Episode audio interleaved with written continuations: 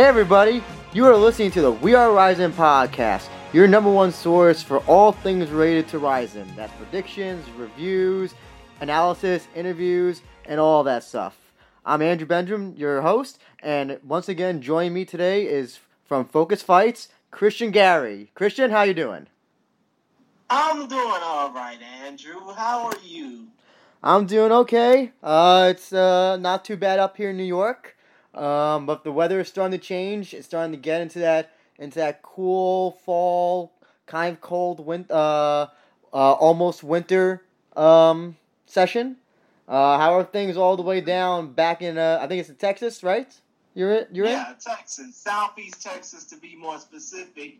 Even though it has been rainy, you're right. Leaves are starting to change. The atmosphere is about to change, and we're getting into the fall months when it comes down to. This little fight thing we care about so much. Yes, it is.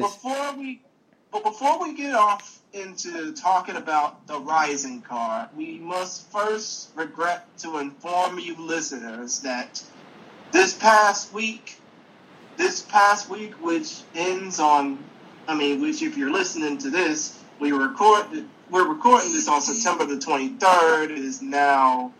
It should be now 1 week before the Ryzen event, or less than a week if you're listening to this now.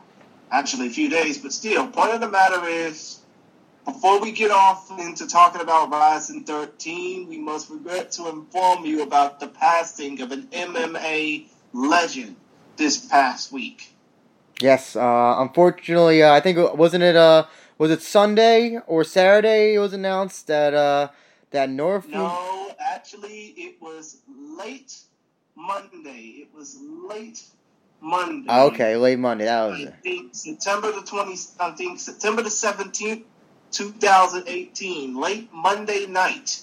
Mm-hmm. We have received news. The entire MMA world received the news that the legendary Norifumi Kid Yamamoto passed away due to terminal cancer. And as we all know, Norifumi Kid Yamamoto, he basically had wrestling in his blood. He's basically one of the members of the Yamamoto wrestling family. His father Ikewe, his sisters Sayu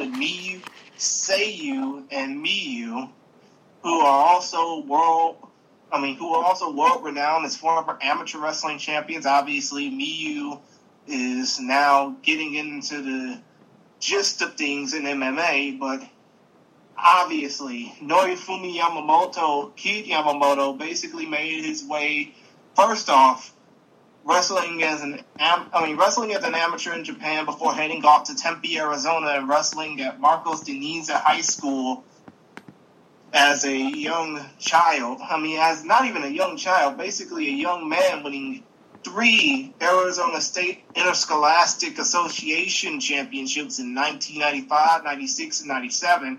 He parlayed that career into professional MMA after not making it to the 2000 Japanese Olympic wrestling team, and after starting his career off with a 17-1 record, he basically made names. He not only won titles, he basically won the K1 Heroes Lightweight Championship. He basically won the K1 Heroes Middleweight Championship, which was really the lightweight title. He recorded the fastest knockout on record for a professional MMA promotion by knocking out Little Hercules, Kazuyuki Miyata. I think that's what everybody else remembers about him. And, well, aside from the fact that his UFC career basically lasted 4 fights of disappointment, people will remember him a lot more for his accomplishments in Japan, not only in professional MMA, but in kickboxing as well, when he faced off against Masato at K1 Premium Dynamite in 2004 at the Kyocera Dome, which is now the Osaka Dome. And he was also a good submission grappler as well. But, again, Kid Yamamoto He had terminal cancer. I mean, he basically had stomach cancer. He was originally diagnosed with that, I think, in the midpoint of the summer. But he announced that over Instagram basically less than a month ago, really. He announced that on he announced that on August 26th on Instagram that he was diagnosed with cancer. And again, this past Monday, he passed away due to terminal stomach cancer at the age of 41. So, in lieu of basically yapping to you about his highlights and all that he's done in the world of combat sports, which is plenty, because he was at a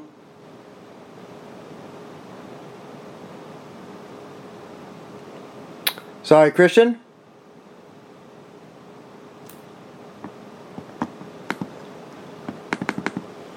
Uh-oh. I think we lost Christian. Sorry, Christian? Hey, Andrew. Sorry about that. Andrew, you mind if we restart? I'm sorry, man. No, that's okay. Go ahead. Go back to what we were saying. You were about to say something in lieu of career highlights. Oh, yeah. Let me go ahead and rethink a little bit. That's fine. So, yeah.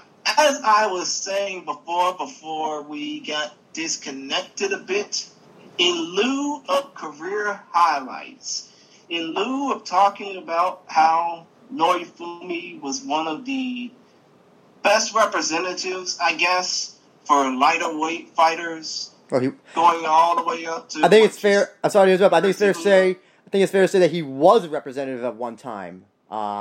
Because he was really the... he was basically one of the best pound-for-pound fighters in the world. But in lieu of all of that, we ask that you please take a moment of silence as we honor the memory of Norifumi Kid Yamamoto with a 10-bell salute.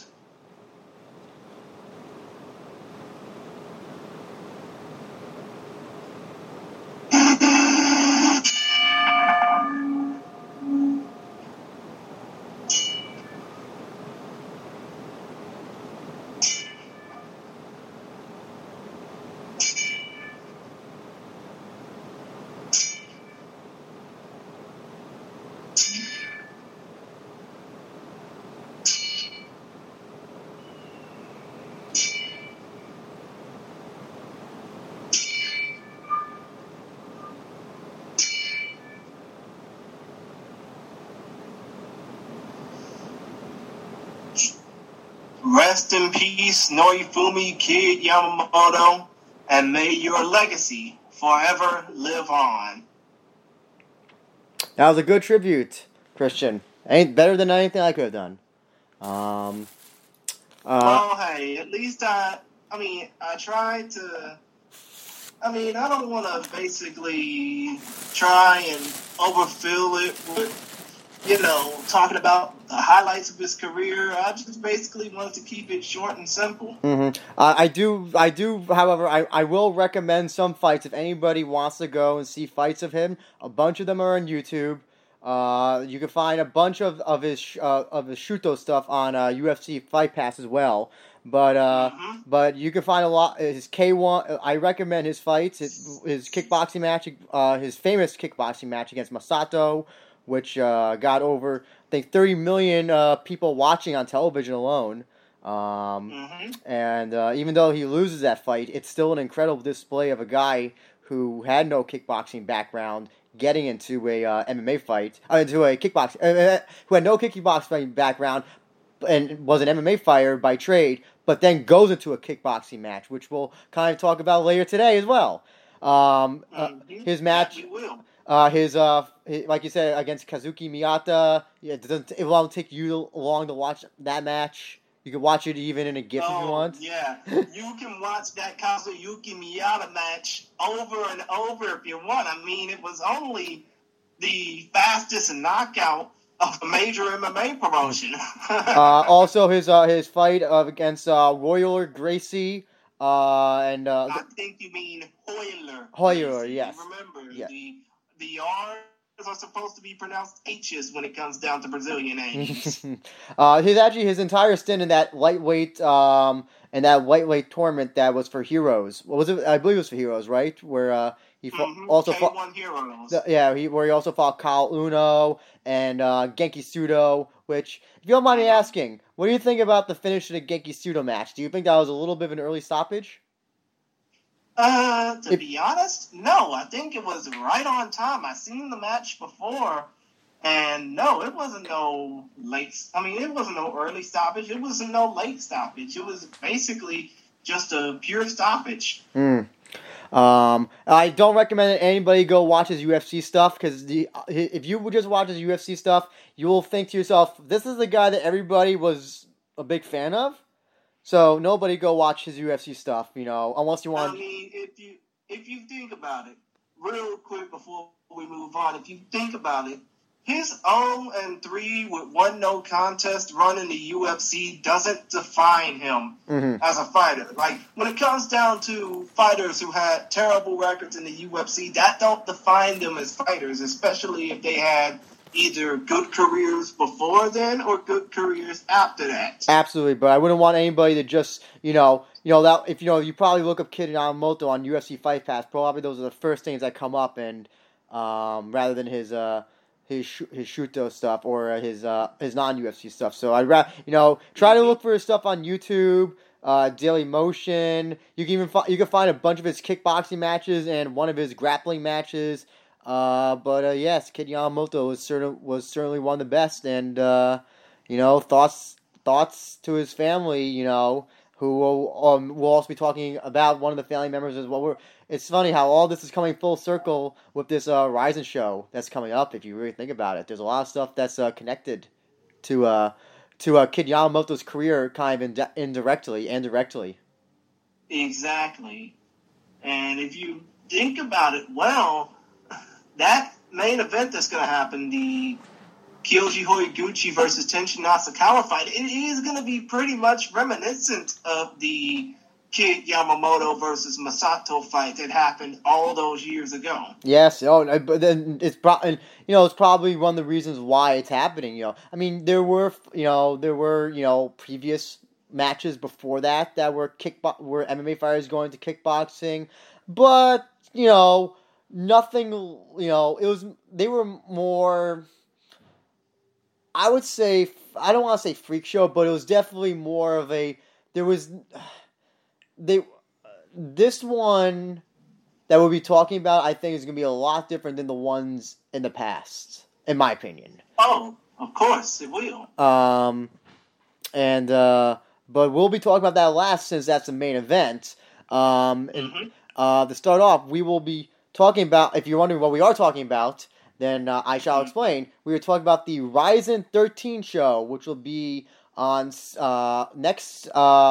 Japan. Next Sunday, September 30th, live from the world-famous Saitama Super Arena.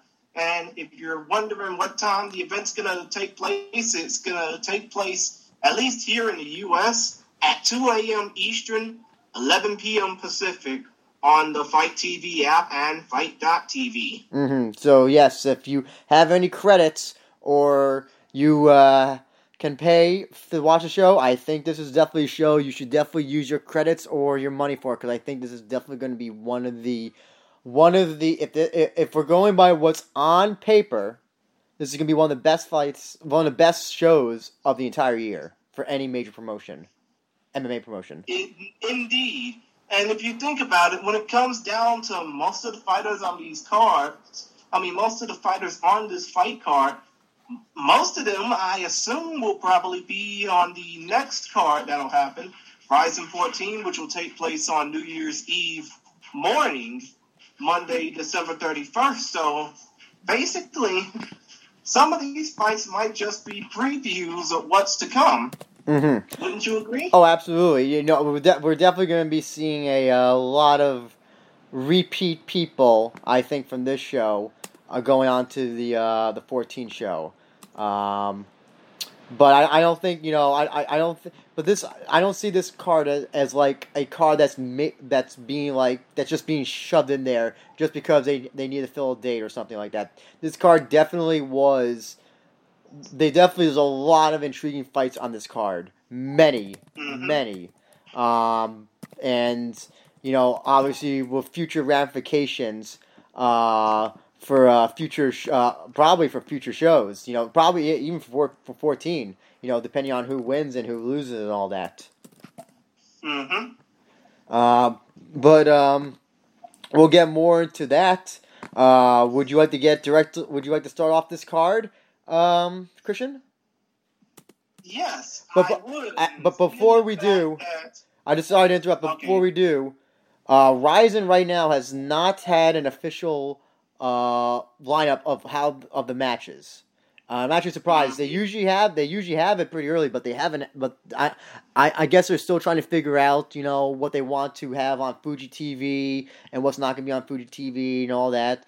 But there's no lineup of the show right now, so we're kind of gonna wing it. We obviously know what the main event will be, which will be Tenshin Nasukawa versus Kyoji Horiguchi, and I'm guessing the co-main event will be Hamasaki versus Kurobe. That's what I'm thinking. But for the rest, we're just gonna kind of wing it and kind of think, oh, you know, this will probably go how the card goes. We'll probably be entirely wrong. I have no idea, but that's how we're gonna approach it. And also, right now, in case if people are interested to know, this show is close to selling out. If I'm correct, is that right, Christian? Oh yeah, the fight card is close to selling out because. Basically, I think they opened up, like, the upper deck for the Saitama Super Arena, so they probably expected a full house. Yes. Oh, no. Yeah. If they are... Apparently, this is the first time in many years since they've opened up that section for an MMA show. I forgot what the show is called, but I remember it's been a few years since that's happened, which is... You know, that's great, you know. It's great that, you know, that they didn't have to depend on Bob Sapp to send to sell the tickets. That Tenshin and Horiguchi basically deserve all the credit. They really do. Oh, exactly. Especially seeing the fact that this bout, Tenshin Nasukawa versus Kyoji Horiguchi, is probably going to set television ratings for... Fuji TV. I hope so. Maybe set off some interest for the Fight TV fight crowd. I absolutely hope it does. I think it'll definitely for the Fight TV crowd. Fuji TV, you know, it's, you know, Japanese television is weird. I can never know, like, you know, what's popular and, you know, what's all that stuff. You know, you hear about Ryzen, you know, doing great ratings sometimes, and then other times, you know, because there was some famous singer singing one day, they don't get an audience or something like that. I have no idea the metrics and how the peaks and valleys of how television works in Japan. You know, come to think of it, when it comes down to Japanese TV, it probably goes off of four things. Really, it probably goes off of combat sports, what's popular. Then you got anime.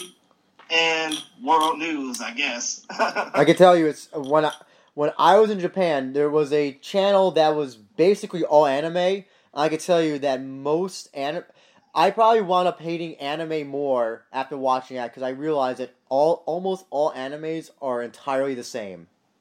That they're all, and with the exception of a few, it's kind of like they all have the same archetypes and types of characters and all that stuff. Oh, I see. But still, I do have a feeling that this Tenshin Nasukawa versus Kyoji Horiguchi matchup is going to be so crazy that it's going to probably feel like you're watching... I mean, it's probably going to feel like you're watching something like Cowboy Bebop here in the States. It's probably going to feel like you're watching a masterpiece at work. Yeah, no, I think you're right. I think, you know, it's definitely going to be...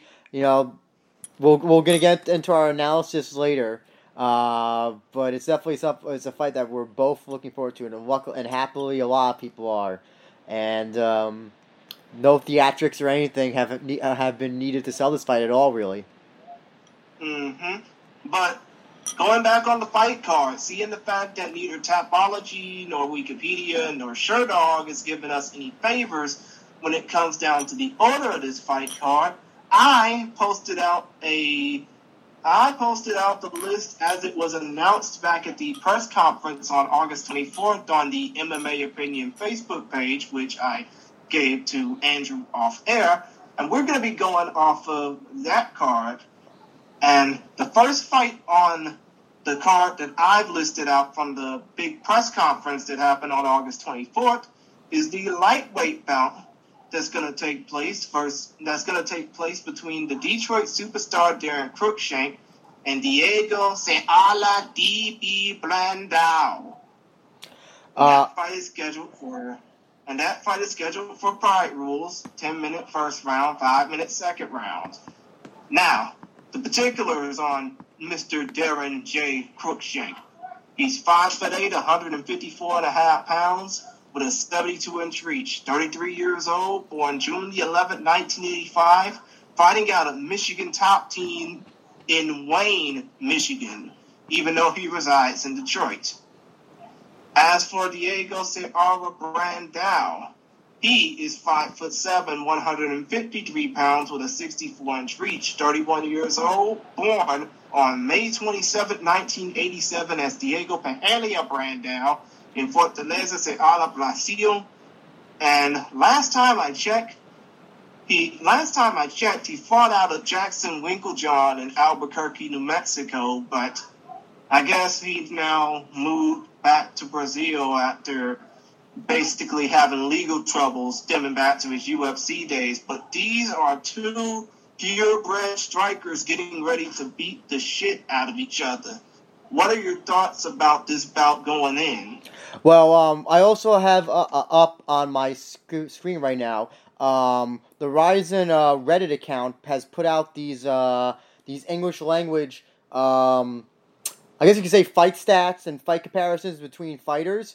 And unfortunately, we won't have all of them by the time the show goes up. But we do have one for Crookshank and Brandao, and they have key points for each fighter. For Crookshank, they have a key point of his is flashy kicks. Brandao, striking. Crookshank, aggressive. Brandao, submission game. Crookshank, showmanship. Brandao, well-rounded. Crookshank is adapted to Ryzen rules. Brandao is aggressive. And this is my favorite one. Brandao is vicious. Crookshank is a newlywed. Yeah, come to think of it, seeing the fact that Crookshank is 6 fights into fighting for Ryzen, and this will be his 7th bout coming up. He is 4-2 in the promotion so far. Do you think that him adapting to Ryzen rules will probably give him more of an edge going into this fight than, say, Brandao, who's going to be in his 2nd Ryzen bout? Yeah, that's I don't think that'll even be a factor. I was listening to Kumite Radio yesterday with an interview with Crookshank, and apparently he has an 8, and you just said the reaches between the two fighters. He has an 8-inch reach advantage over Brandao, which I cannot believe. I found that incredible. Like, that's especially because there's really the height difference is almost negligible between the two.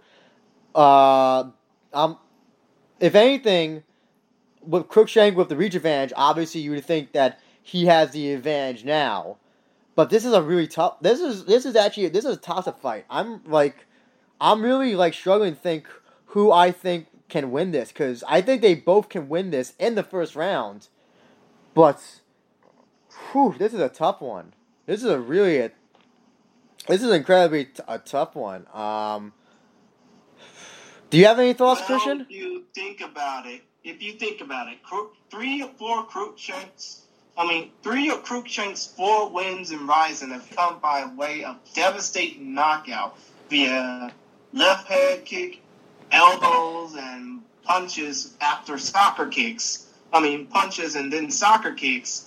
So you would probably think that Crookshank would probably bring more of the violence, bring more of the ruckus, so to speak. But If you look at Blandau's record, if you look at all the wins he has via knockout, and I'm not just talking about the ones he had on The Ultimate Fighter either. If you look at all the wins he got via knockout, you would probably think that Blandau has more of a violent temperament to himself, and he'll probably have more of the edge. Yeah, well, if there's anything we've learned about Blandau from his personal life, he does have quite a violent temper, it seems. But barring that... come on, let's not get there. Okay. Get there. Domestic violence is not cool. Yes, that's not cool at all. Not cool at all. But barring that, the thing is that, you know, going by their last fight. So Darren Crookshank was able to finish Tom Santos in the, I believe it was the third round. Was that, if I remember correctly? And he did. It was that Crookshank did not look as impressive as he previously was. Blandau, on the other hand, totally murked Kitaoka in that match, like total almost a show-stealing performance. I think I'm going to go with Blandau with this. I think Blandau is just going to be the more vicious and aggressive fighter in this.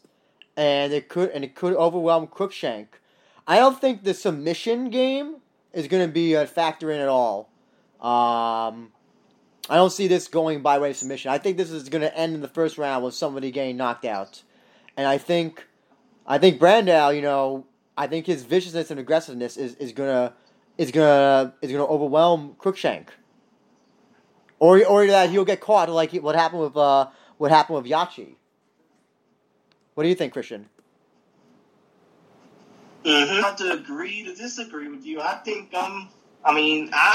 I'm going to see Crookshank take the win over Blandau because of how, granted, I can understand Diego Blandau wants to bring a new form of Brazilian violence that hasn't been seen in Japanese MMA since Wanderlei Silva.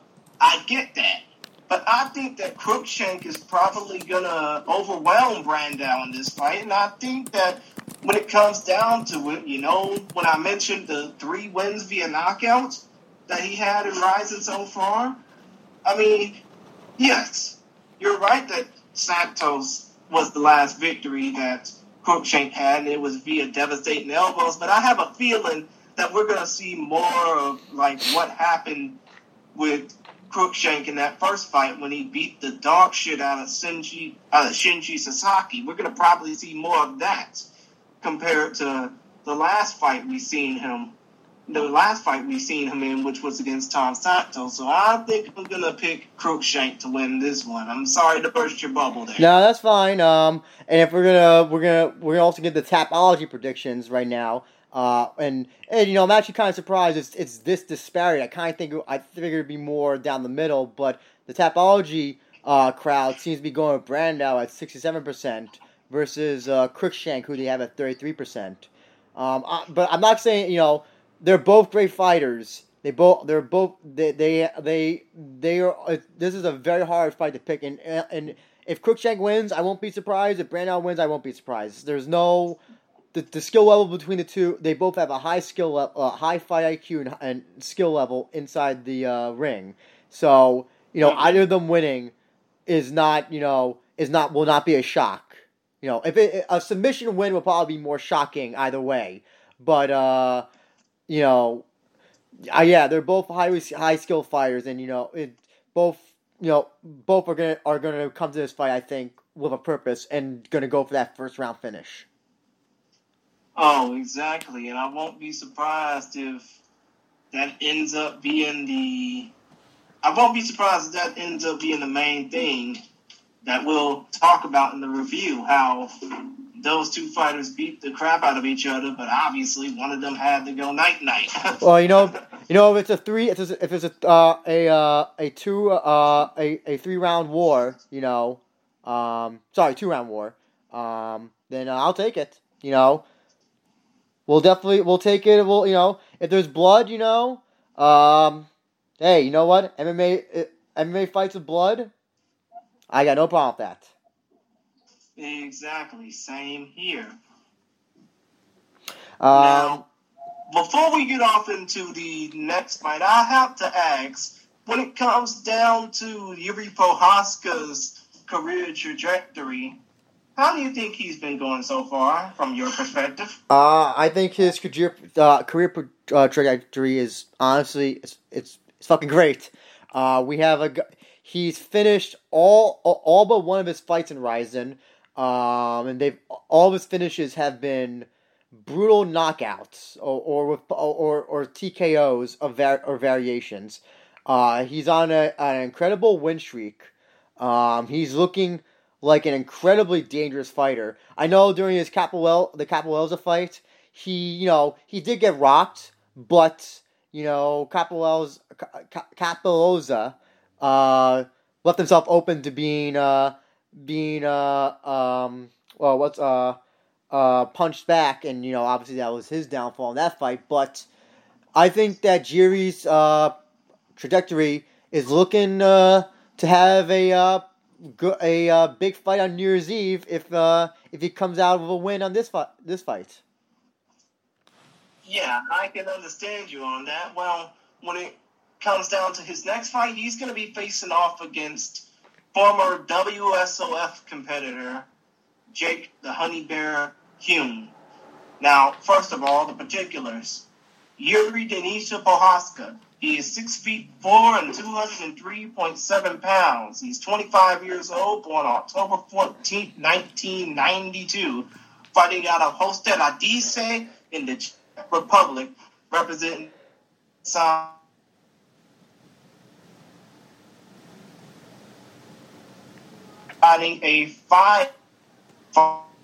5-7-1. No, he has a 6-1 record in Ryzen going into his 8th fight with the promotion. As for his opponent, Jake the Honey Bear Hume, 6'2", 214.5 pounds with a 76-inch reach. Originally from Palmer, Alaska, born August 24, 1987, a graduate of the University of Hawaii at Honolulu.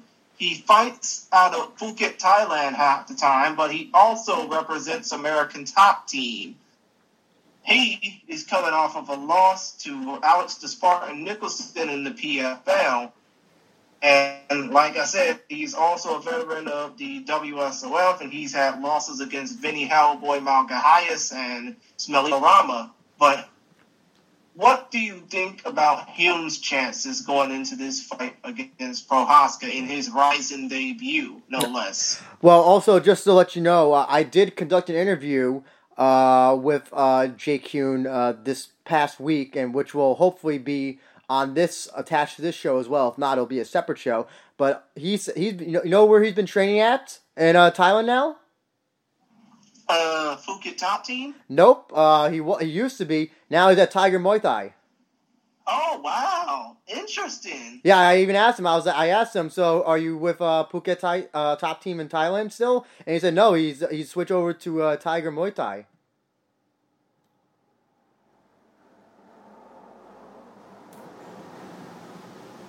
Christian? I mean, that really is incredible if you think about it, because he's going to be, if you think about it, he's going to be in that fight camp with some trained killers. Mm-hmm. But I just don't think that he'll have a chance to defeat Prohaska when it comes down to, getting all of that confidence built into him by all those Tiger Muay Thai members. I don't think that all that confidence for Hume fighting at Tiger Muay Thai is going to probably help him, but if it gets him a win, I will be very surprised. But I see Prohaska getting the win, obviously, via knockout. Mm-hmm. But I won't be surprised if Hume makes it a good fight. Well, I did, again, I was also there when Hume had his last fight against Nicholson for PFL, and he was winning that fight. And he did get caught that jumping knee, which did knock him out. But yeah, it did. Obviously that winning the fight doesn't matter if you get knocked out. But, you know, it's, you know, and he's a nice guy and all, but he's got a lot on his hand with Yuri Prohaska. And unless Yuri Prohaska doesn't put his hands up and risks getting knocked out, the only way I can see Hume winning this is if he utilizes a wrestling background, his wrestling background, to kind of just smother Prohaska on the ground, because I think that's where Prohaska's one weakness is getting his takedowns. He got took down when he fought King Mo. He got taken down a few times with Albrechtsen, if I remember correctly. That's his one weakness. So if Jiri Prohaska gets taken down for how many rounds is this going, Christian? Let me check. Oh, Pride rules. Okay. First round 10 minutes, second round 5. Okay, so if he gets smothered for 15 minutes, for 10 minutes, and then for 5 minutes, then, you know, Prohaska has no chance. But, you know, that obviously Prohaska standing up is not where you want him to have. So if Hume wants to win this, he has to get Prohaska on the ground. But I just don't see it happening. I think that Prohaska is going to get another knockout, win, and then they're going to build him to have a bigger fight with possibly another person on the card for New Year's Eve. Exactly. Yeah, and I bet everybody's going to be wanting to see that European clash happen. I will. What about you? So, do you think there's any way that Hume can knock out Prohaska, or just basically wrestle him to death? Oh no, there ain't no damn way that Yuri Prohaska is gonna get wrestle fucked by Jake Hume. The only way Jake Hume can actually make this a good fight is if he tries and stands and trade with him and know how to block, really. But I don't think that it's going to be a grappling bout. I don't think so. Oh, no. It shouldn't be. I hope it's not. But yeah, you know, yeah. And it looks like the Tapology members are an absolute almost unanimous decision with how the fight goes, with 99% picking Prohaska and 1% picking Hume to win. Basically, to put it in a wrestling mindset, Jake Hume has no chance in hell. Do you think this fight goes beyond the first round? Or no? Hey, to be honest, I'd be more ashamed if it goes past the first 5 minutes or the first 3. And you know, also, you know, of course, the other thing is, you know, Hume hasn't fought anybody since that Nicholson fight, you know, so it's, you know, Prohaska fought just about 3 or 4 months ago. I can't remember, when did Hume last fight? Probably in, what was it, June or July, I think? I think it was July. But if you think about Hume for a second, he was supposed to have fought in the rest of that Pro Fighters League stuff. Yes. That is going to go into the playoff round next month. Yeah. But he was supposed to fight in the rest of the PFL tournament, but the New York State Athletic Commission, as shoddy as they are, they basically denied him an opportunity to fight the rest of the tournament. Oh, yeah, no, we definitely talked about that in the interview as well, you know. New York needs to get their shit together when it comes to MMA. They really do. That they do. Okay. You want to go on to the next fight? Oh, yes. And even though this next fight is a rematch, both of these women here, they basically got their own separate problems. And of course, when it comes down to the crazy Andy Nguyen, of course, she's involved in that little situation going on in northern Louisiana that's happening with Andrea KGB Lee and Donnie Aaron. And of course, I don't see why Andy is basically being around that environment. Can you just give some background on that for people who might not know what you're talking about? Oh. Well, when it comes down to the situation that Andy Nguyen is in, There have been some stories put out in recent months that have been talking about Donnie Aaron's past. Donnie Aaron, of course, is the coach of Andy Nguyen, the first trainer of Andy Nguyen, and the husband of UFC fighter and former Legacy FA champion, Andrea KGB Lee. He basically has been on the run as of late because of domestic violence allegations that have happened between him and his wife, Andrea Lee. And this basically dates back to his past when he basically got... locked up for a little bit for killing somebody after a dispute. Now, even though... and this also dates to him having a Nazi past as well, even though he's a former police officer. He's basically been seen on camera with Nazi tattoos. And I just want to say, first off, Nazism is wrong. That shit needs to end immediately. But second of all, I think that Donnie Aaron, I will not be surprised if he ends up getting caught. If he does get caught, yay, good for them. Good. The sooner that shit can end, the better, because I don't think that either Andy nor Andrea should spend one more damn day dealing with this shit. I really don't. I was kind of following this whole Andrea Lee thing, kind of on and off. I didn't really delve into it too much, but with everything you're talking about now, holy shit, this is a lot more than I thought than just a domestic dispute. Not that makes it any less, but this opens up one can of worms is open, and then suddenly a Pandora's box was opened. That's what it went. Mm-hmm. That's how that went. Holy shit. Okay. Mm-hmm. And as far as Miyu Yamamoto goes, this fight coming up is going to be her first fight since the passing of Norifumi Kid Yamamoto, which we basically went through in the offset.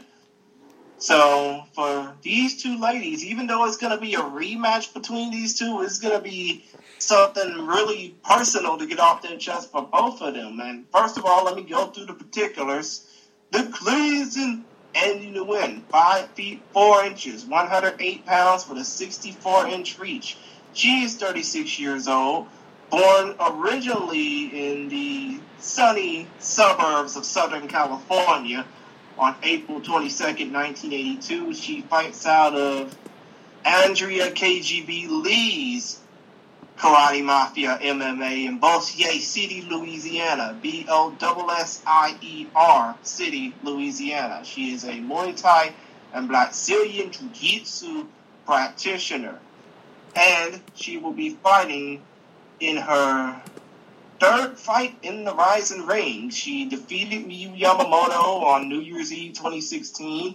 And she lost to Reina Kubota on... October 15, 2017 via body punch in the first round of the Ryzen Anweight Grand Prix after coming in about an ounce over the weight limit. Yeah. And not only that, but Nguyen, in addition to this fight, she got an upcoming fight at the X1 events in Hawaii on November 17th. So basically this is going to be something...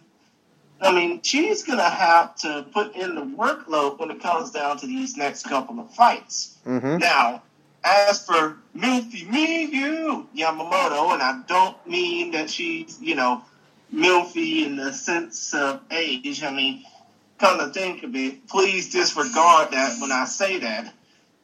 But Miyu Yamamoto, 5'1", 107 3/4 pounds, age 44, born August the 4th, 1974, in Yokohama, Kanagawa, Japan. She fights out of her brother's Crazy Bee camp and also resides on and off in Toronto, Ontario, Canada.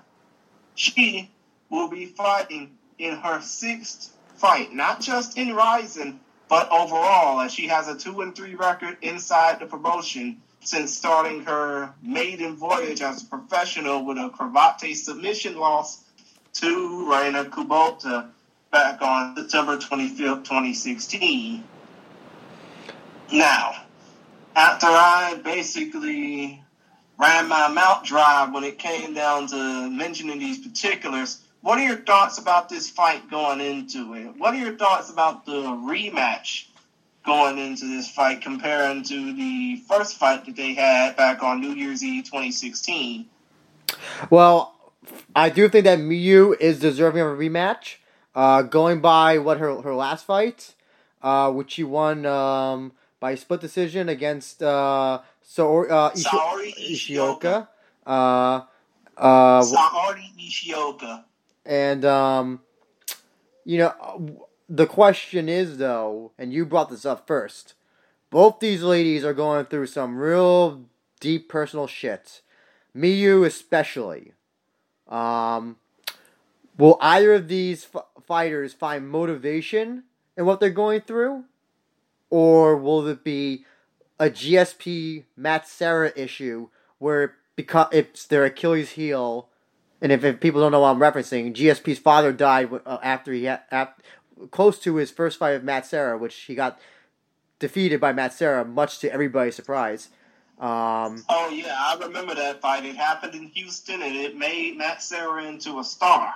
Yep, and GSP. You know, the big theory is that GSP, you know, this world class fighter, this guy who is undefeated, who is taking on short and muscular Matsera, who shouldn't have defeated him, knocks him out because his father died and that was on his mind. That's the big. You've heard that theory before? To be honest, this is the first I've heard of that theory. I don't know if GSP's even said it before, but apparently, he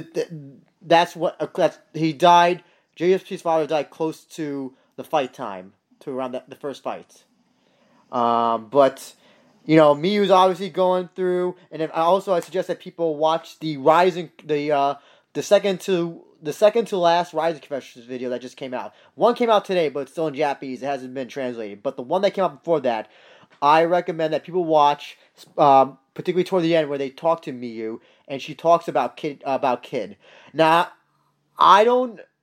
my guess is through that video, they knew that Kid was dying or was going to die. Because the way that she's talking about him, she's crying, is very upset.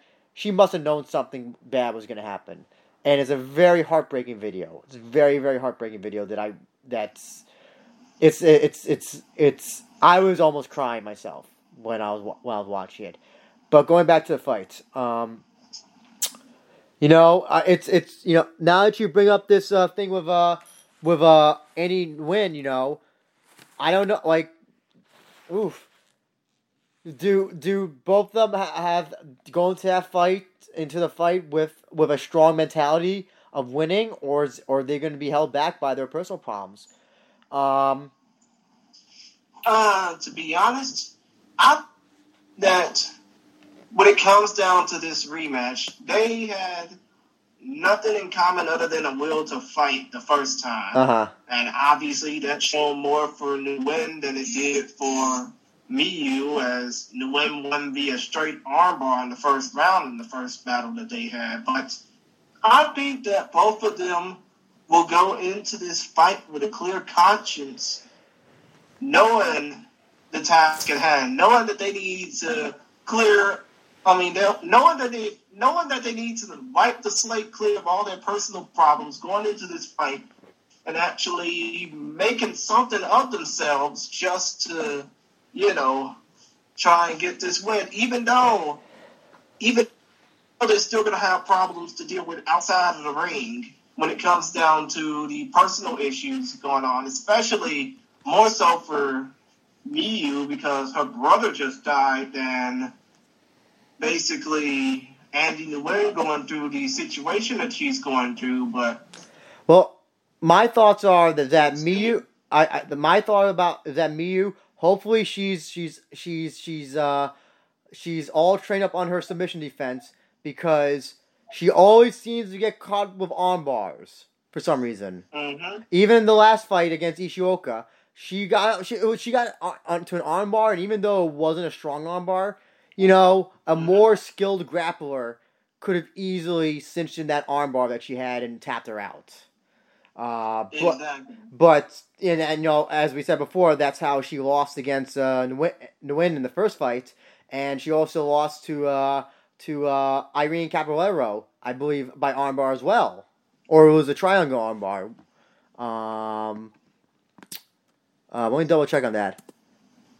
Yeah, it was armbar.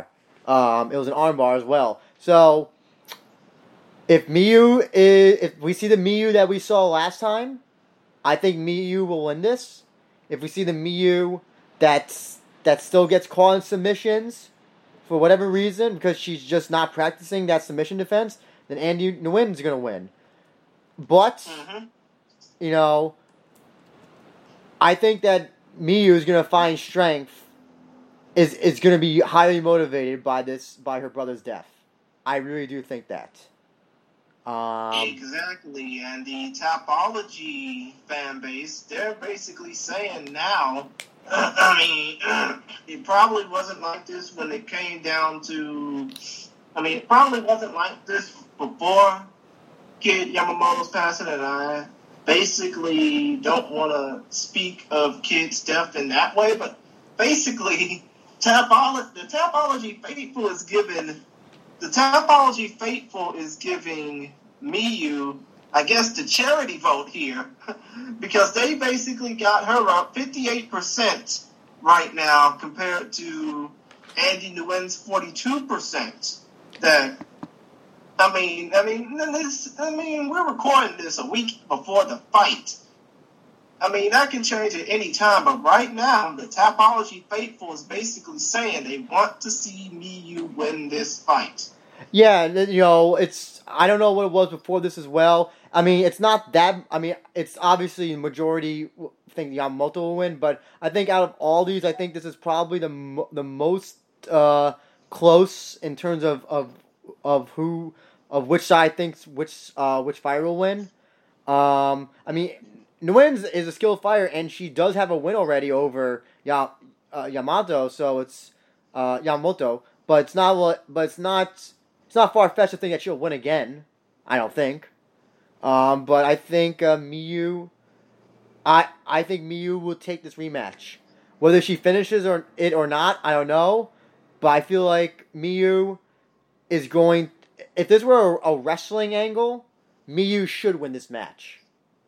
And there should be she should be crying at the end, because this is her match that she's dedicating to her brother, and hopefully that's what happens. I don't want to say that I hope Andy Nguyen loses, but I think that Miyu should get this win, and I if you call, I know you said sympathy votes. You know what?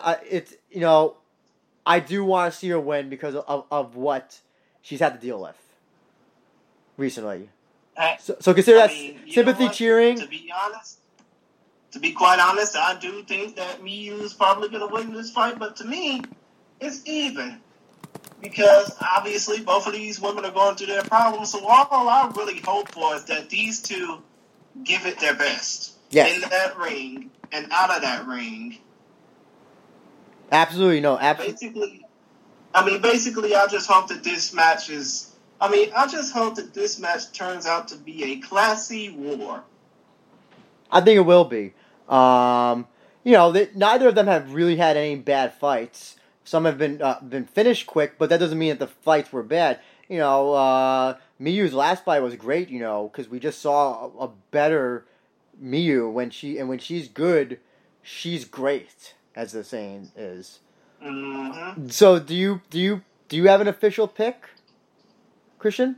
Like I said, I'm going to pick Miyu to win this fight, but I do hope that we see a classy war between these two ladies. Do you think Andy will make weight this time? Hopefully so.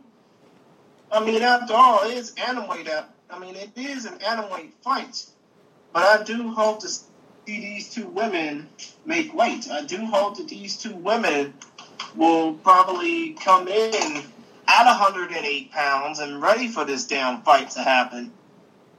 I hope so too. I think this should be a good fight regardless. And, you know, I won't be surprised. And, well, I shouldn't be. I hope they do a tribute to Kid either before or after this match. Maybe during intermission or, you know, but there has to be. You know what? If they were really smart about it, I hope they do it like in the intro video before the show. You know, the hype video before the show, before Lenny Hart does her usual shredding introductions. I hope they do a tribute to Norifumi Kid Yamamoto, like in the opening intro. And if Miyu wins this fight, I hope that she basically let loose like a big victory speech in both English and Japanese, saying how much she loves her brother and how much she's gonna miss him. Yes, yeah, absolutely, she should. You know, I wouldn't be surprised if it's before the fight. You know, if you ever watch, you know when they bring out the big giant, you know, portrait of Kid Yamamoto, someone brings some flowers. You know, they do the same thing in Japanese wrestling as well. Actually, come to think of it, I know when Bruno Sammartino died early this year, All Japan did their remembrance of him right before the show started. But I could see, here's the thing, as long as they don't pull WWE and totally disregard it, I don't mind when it is, in my personal opinion. Just do it, is what I'm going to tell them, is what I'm saying.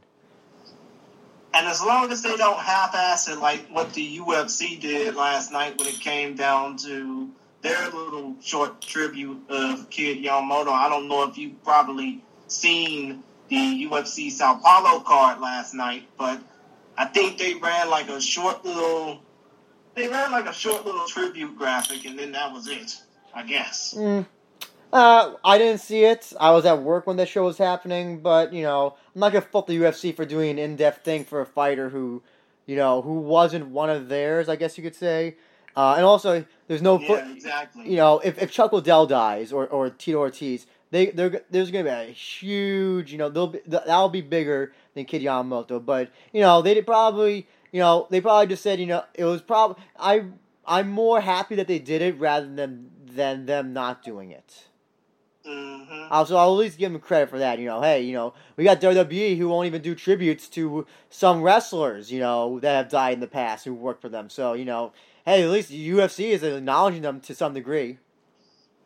Yeah, exactly. When it comes down to World Wrestling Entertainment, when it comes down to them, they don't run tributes when it comes down to certain wrestlers and their employee that basically busted their ass for them, and all they get is, a little lazy-ass crap? Yeah. Yep, they just get a lazy-ass graphic. Fuck WWE. Yeah, but still, I do hope that when it comes down to the the Yamamoto-Nguyen fight, I do hope that Miyu wins, but I hope these two ladies have a classy war. And if Miyu wins, I hope that she gives out a big post-fight speech about how much she loves her. How much she loved her brother, and how much his legacy will be missed. How much his legacy will continue to move on to everybody. Just to let you know as well, I'm writing down our picks. And if we're saying, if there's any other additional things, if there'll be finish or anything, do you think Miyu can finish, Andy, or do you think she's gonna go to distance once again? To be honest, the fight ended, I think, in the second round the first time. So I won't be surprised if this fight goes to a finish. I won't be surprised if this fight ends in a finish the second time around, but I would really love to just see these two ladies go the distance. Yeah, I got no problem with that. Yeah. By the way, it is a 3 5-minute round affair. Yes. So I really wouldn't mind seeing these two ladies go the distance. I think it'll go the distance as well. I don't see this being finished by Miyu. You know, there's nothing wrong. You know, it's of course great to be a fighter who finishes, but you know what? You can still be an exciting fighter who doesn't finish. I think it all depends on how you fight. Exactly. So you know, if we see the Miyu that fought Ishioka, then you know what? Go to distance, Miyu, and you know, and make your brother proud. Is all I'll say. Mm-hmm. Now, to the next fight we go, and this fight's going to be contested in the flyweight division. First round, 10 minutes. Second round, 5. But again, these round limits and the bout match. I mean, the bout limits are probably subject to change at this point, especially when it comes down to the men's bouts, with the exception of the kickboxing bouts. But still, for right now, this bout is scheduled for first round 10 minutes, second round 5, 15 minutes in total. Yusaku Nakamura versus Elfranio Jael Manel Kip. First of all, the particulars for Yusaku Nakamura. 5'5", 124.5 pounds, age 32, born June the 21st, 1988. Hailing from Osaka, Japan, and fighting at a Team Alpha Male, Japan. His style is Nippon Kempo Karate, and he is a longtime veteran of Deep, and he is a former WSOL Global Flyweight Champion. He also fought last time at Ryzen 10, getting knocked out by Tenshin Nasukawa, which was the lead up to Kyoji Horiguchi retiring Ian McCall in 9 seconds with a knockout.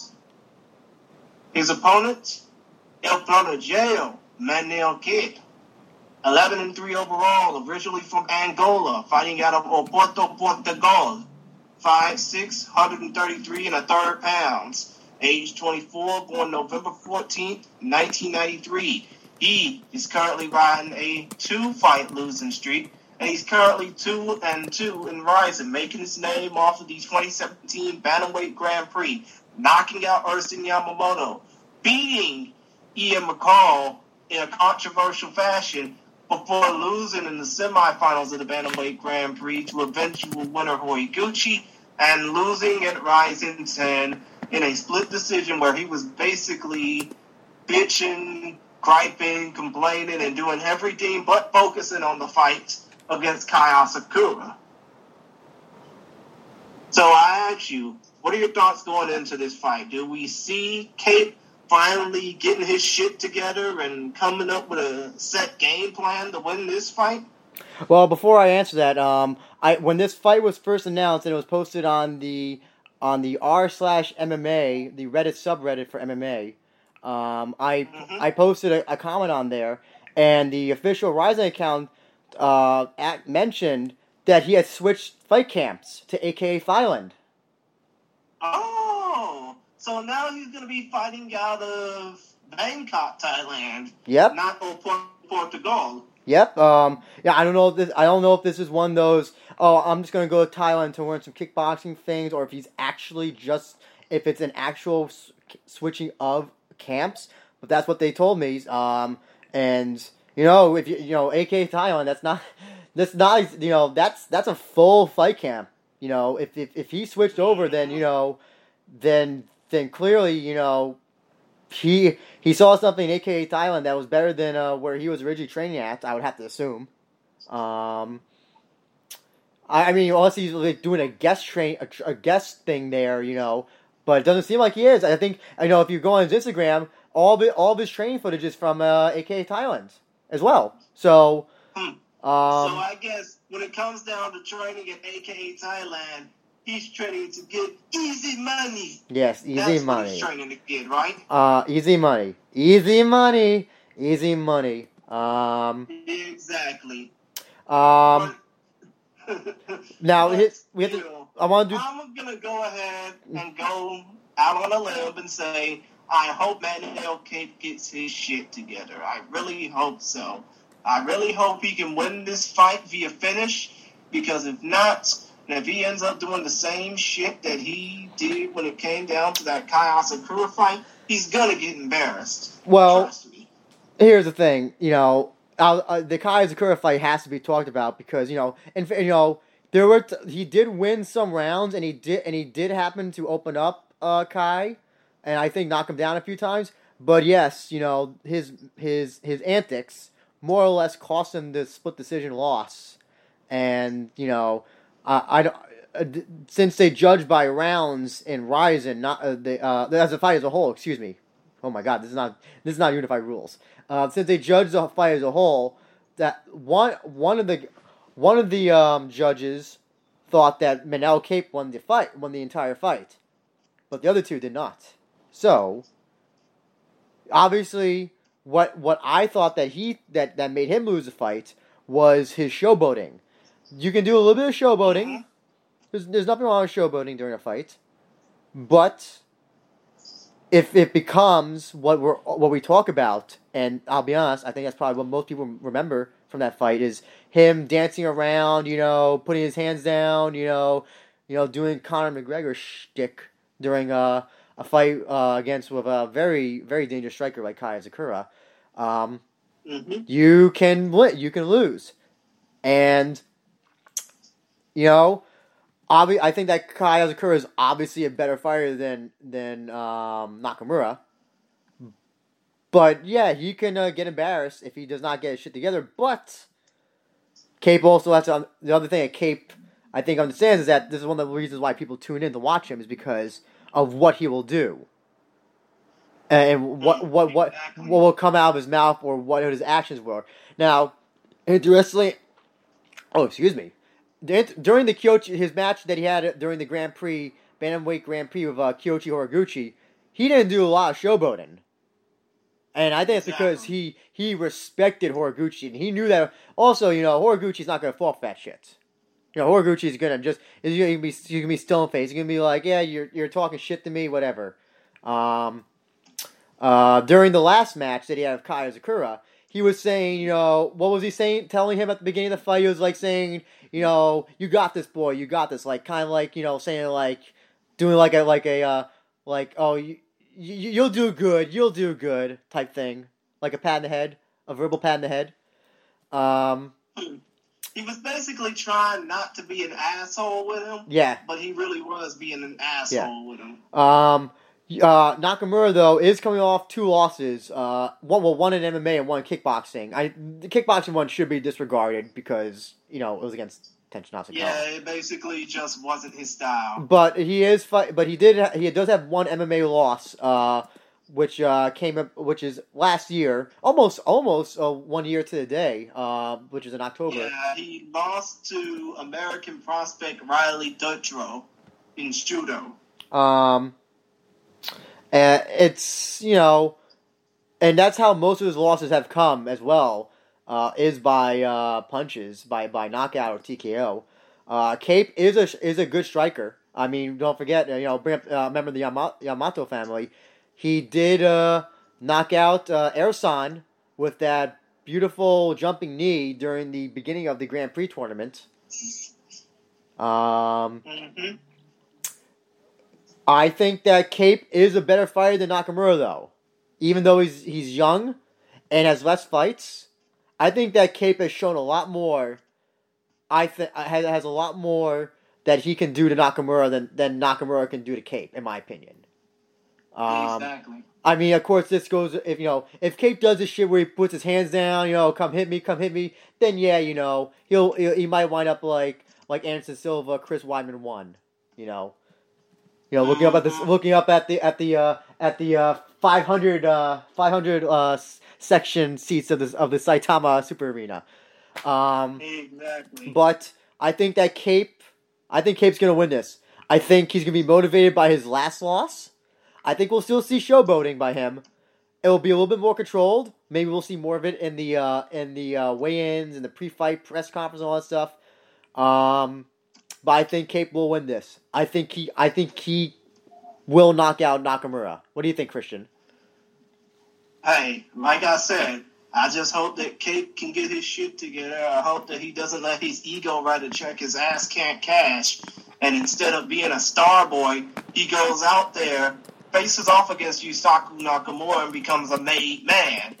And from the looks of the Topology faithful, they are basically saying that they want to see Manel Kip win too, because he got 81% of their votes.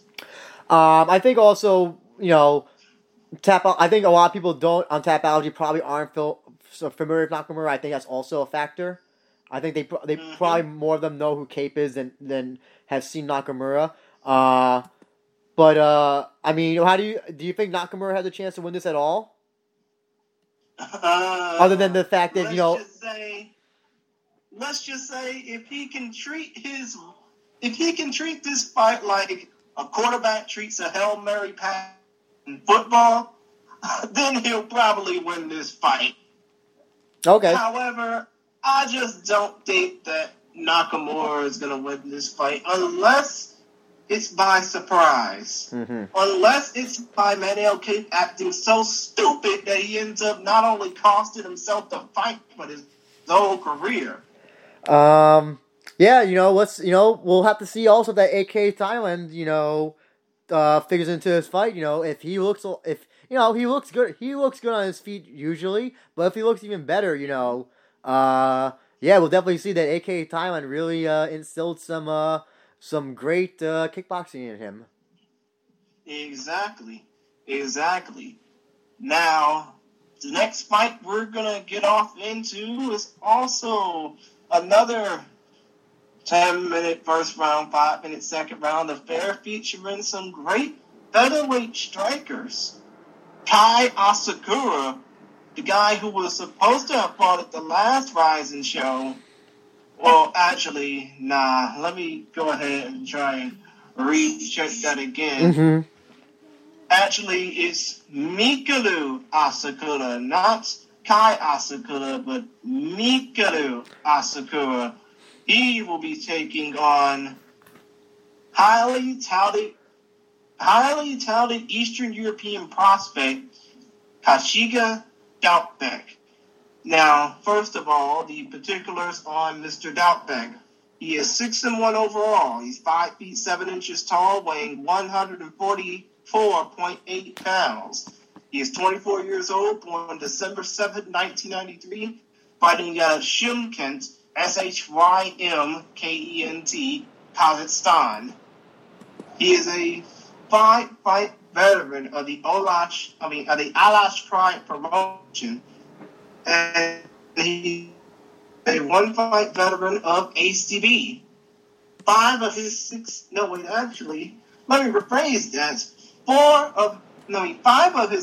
fights, the six fights that he's won, have all come by way of first-round knockout or TKO. Mm-hmm. So you have to think, this dude's going to come in kicking ass and taking names from the opening bell.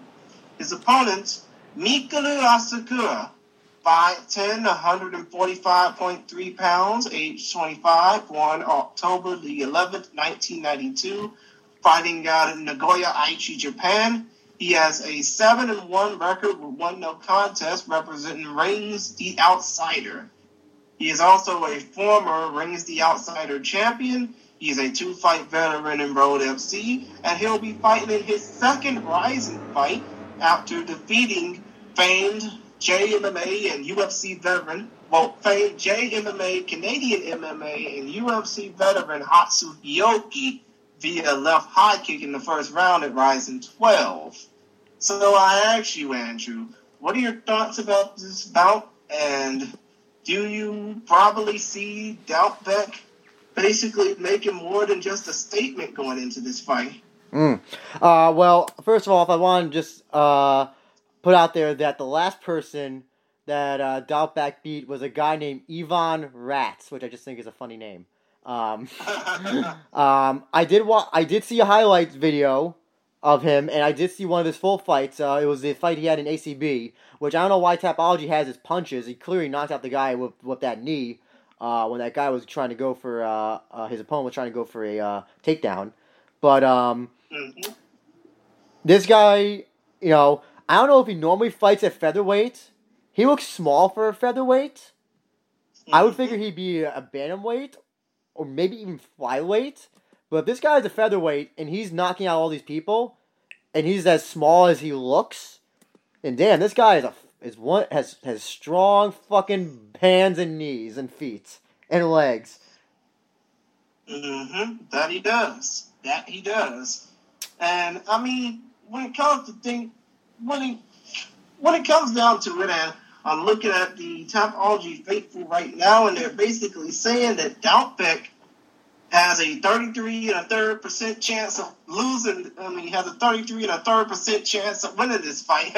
Scott Steiner map for you. Yeah. But still, I'm basically seeing the Topology Faithful, and they're saying that Dautbek has a chance, has a small chance to win this fight. I think they're bullshitting, because if you look at Dautbek's career record, if you look at the fact that all of his wins come by way of some form of knockouts, I mean, that's not to doubt Mikuru Asakura in any way, shape, or form. I mean, obviously, he has a good win-loss. I mean, he has a good knockout ratio as well, but Dautbek has the 100% knockout. I mean, Dautbek has a 100% finish ratio, a 100% knockout ratio, and to be honest, I think with the punching power that he has, I think that he might win this fight. I really do. I think that he might win this fight in the first round, and it might not be... I mean, I think that he might win this fight in the first round, and he'll probably make more than just a statement going into this. I mean, not only going into what will probably be the rest of his Rising career, but the rest of his MMA career in general. Well, also, I think the people, why they're giving it to Asakura, I think probably more people are familiar with him. They saw the Hatsu Hioki fight, and they see him knock out Hioki like the way he did. And, you know, I can't blame people who are like, oh, well, Asakura, you know, who's this? Who's this Kazakhstani guy who he's facing? You know, who's, I don't know who he is. Asakura's got to be the better fighter. And, you know, you bring up a good point. You know, but, you know, I do question some of the opponents that he's fought. Not that, you know, a lot of his opponents don't have good records. Some were 0-0, 1-1, 2-3. The only opponent who ever defeated him, actually, the one opponent who defeated him also was 0-0 as well. Dautbek, I'm talking about. I think you mean the one opponent that beat him was Tilek Batirov. Yes. While Asakura, we at least know that he can defeat a high-level fighter like Hioki. And he does have other wins over other semi-known names in the Japanese fight scene. So, you know, I think it'd be cool if Dautbek could win. You know, get some Kazakhstani MMA on the map. You know, hopefully try to change Kazakhstan's image as not as the country of Borat to a guy who's learned a place where you can learn legit MMA. But I think that Mikuru Asakura... now, is he the older brother or the younger brother of Kai? The younger brother. His older brother was born on Halloween 1991. The younger, bigger brother of the Asakuras, I think he'll knock out Dautbek. I really do think that. I think this is another one we're going to be disagreeing on. I think Asakura will win this match. Also, you know, the height difference as well, I think is also going to be a factor. He's 5'10". Dautbek is 5'7". Dautbek is 5'7". Mm-hmm. And again, you know, if Dautbek is normally fighting at featherweight at featherweight,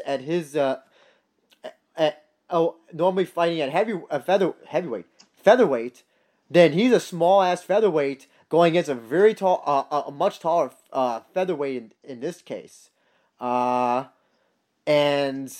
Yeah, I think that Asakura is going to have the physical advantages as well as the, just the technical advantage in this fight. Mm-hmm. But if you think about it, Dautbek is going up against a giant in this case, and you know what they say about giants: the bigger they are, the harder they fall. Come on, the harder they fall, the harder they fall. Exactly, and that's why. I think that Dautbek is going to win this fight because I think that he's going to overcome. I think that he's going to overcome Mikuru, and even though Mikuru's going to come in with a more violent style of karate, a more violent style of fighting, he is going to, I mean, I do think that Dautbek's going to probably come in with an advantage, and he's going to probably come out with that first round knockout. You know, it'd be great. I wouldn't mind, you know, if Dautbek does defeat Asakura, maybe go down and wait to face Kai after that. Because I could definitely tell he could definitely make bantamweight. He could definitely make bantamweight, this guy. Now that would be a fun fight to see. That would really be a fun fight to see. And speaking of Kai Asakura is going to face off against the guy he faced. A face-off against the guy that he should have fought at the last Ryzen card. I think it was Ryzen 11, actually. He's going to face off against Thanosaklek Top Noi, Tiger Muay Thai. Mm-hmm. Now, again, the particulars on Kai Asakura. He is 5'8". No, wait, actually, you're right.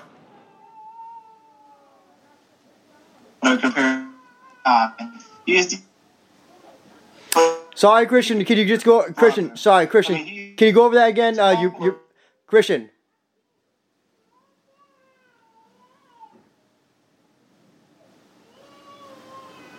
Christian? Oops, I think I lost you.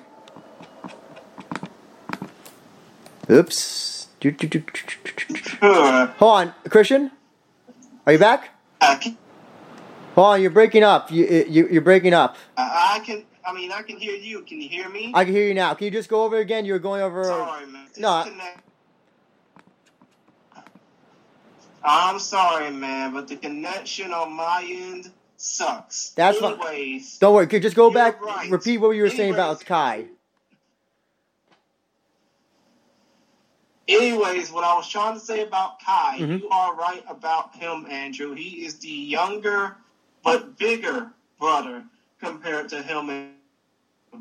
Kai Asakura was born on Halloween 1993, not 1991. He is 5'8", 138.2 pounds.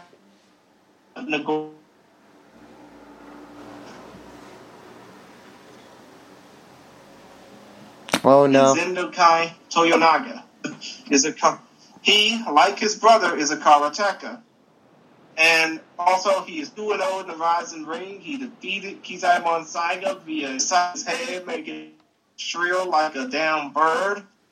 And he defeated Manel Kip in that controversial bout via decision. I mean, obviously, I wouldn't be surprised if... I really would not be surprised if something like that happens again, but I doubt it. In the meantime, his opponent, and I'm trying to search for him right now. Just give me a minute. This damn thing. His opponent is Thanosaklek Top Noi Tiger Muay Thai, and as I mentioned,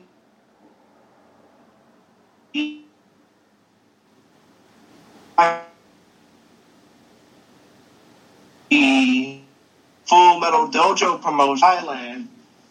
Yeah, as I mentioned, he's a 4-fight Full Metal Dojo veteran, and yeah, there's his record now. He is 26 years old, born August the 15th, 1992, fighting out of the same camp that Jake Hume's going to be representing come fight night. Tiger Muay Thai and MMA in Phuket, Thailand. And he is coming off of a Ryzen debut back on July 29th when he knocked out Onibosu Tadahaki Yamamoto via 96-second knockout.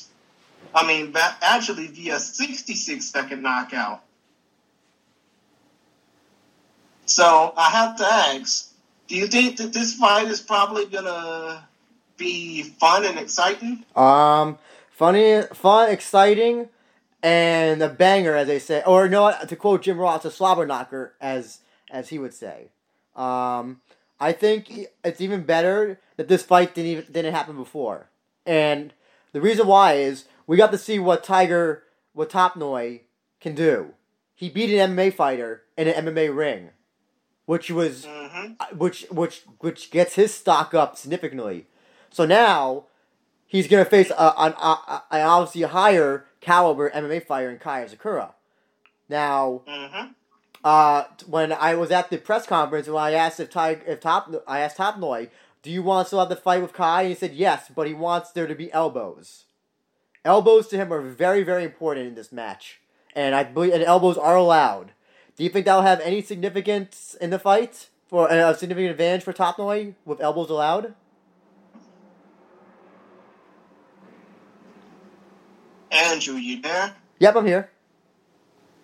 Yeah, you can go ahead and continue what you were trying to say. He basically wants there to be elbows in this fight, right? Yes, and there are elbows allowed in this match. So do you think they'll have any significance and an advantage to Top Noi for this match?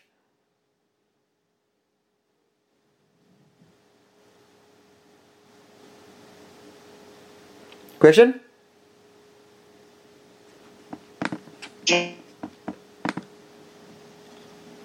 Christian, can you hear me? What I'm trying to say before this connection keeps popping is a Muay Thai fighter by trade. So yes. Of course he's going to want to throw elbows. Yes. Because elbows are legal in Muay Thai. Yes, but do you think that this will it will matter at all in an MMA match? Oh, it'll definitely matter because the more elbows that both of these fighters will throw will probably mean more violence that these two can bring.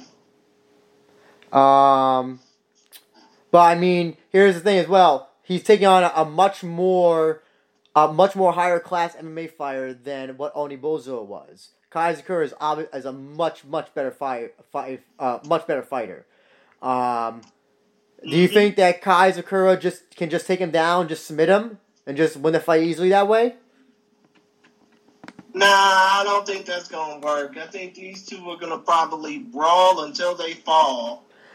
Well, yes, the thing is that, if Kai is smart, I don't think he should brawl with Top Noi.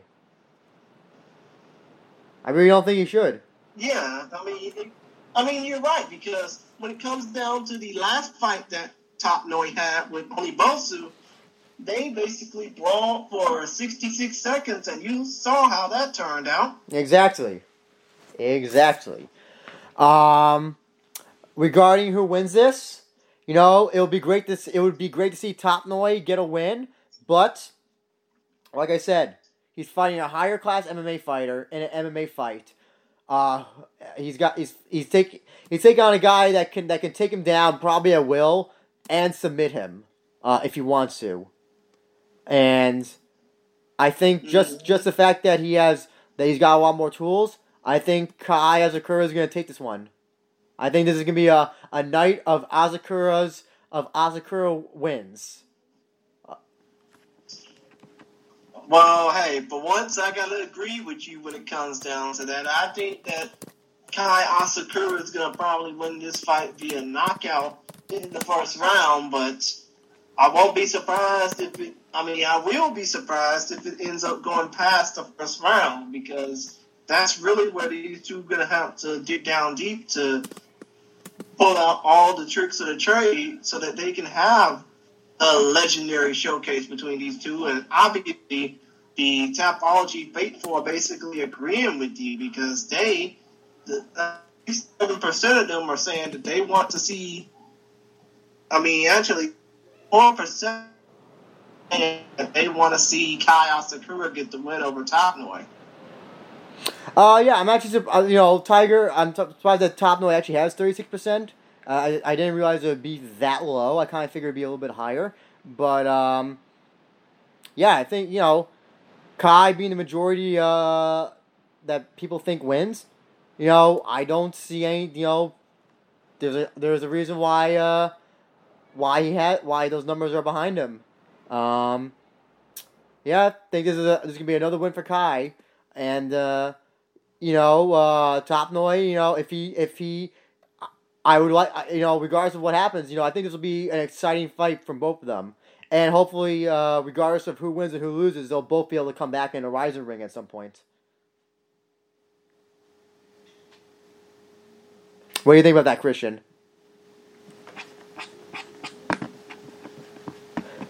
Oops, we may have lost Christian again. Oh, wait a minute.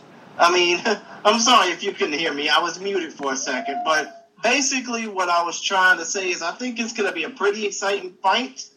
And I think that these two will probably brawl until they fall. But I can agree with you that Kai Asakura is probably going to get the win in this one. Mm-hmm. Now, the next fight that's going to be taking place, it kind of confused me a bit because... if this fight is supposed to take place over 15 minutes, first round 10 minutes, second round 5, I mean, I guess this is supposed to be like a title for a title fight or something? I don't know, because both Mitsuhisa Sanabe and the ape man Haruo Ochi basically said that if they were to lose to one another, that they would basically be giving one another's belts to each other.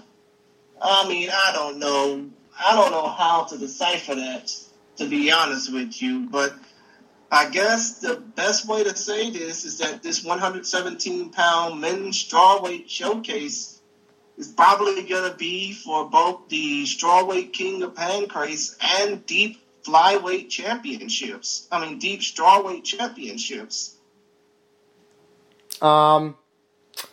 I know that. I think it was. I'm trying to remember who was it. I think it was Ochi who suggested it. That they should give the titles. That they should exchange titles if one of them loses. I don't know exactly if that can happen. If I was either the Deep or the Pancrase president, I would not be happy with that. And I can't believe that's actually going to be a thing. I mean, it can't be. I don't know if it is gonna be, but they agreed to it. It has to be. It has got to be It's got to be like a joking gentleman's agreement. I can't believe that they would actually do that. I mean, if they did, it would be a first in professional MMA, especially among the lighter weight classes. Huh. Yeah, sorry, go ahead, Christian. But yeah, let's go ahead and go to the particulars on these two competitors. Mitsuhisa Sanabe, the strawweight king of Pancrase, 5'8", 115.9 pounds, age 39, so he's been fighting for a while. Born August the 4th, 1979, fighting out of Naha, Okinawa, Japan, fighting out of Reversal Gym, Okinawa Cross Line. He is a 29-7-4 competitor with a 16-fight winning streak. And also, he lost one kickboxing bout back on New Year's Eve 2017 against former amateur boxing standout Yamato Fujita, who is going into kickboxing full-time. His opponent going into this fight is the Deep strawweight champion, Haruo Ochi.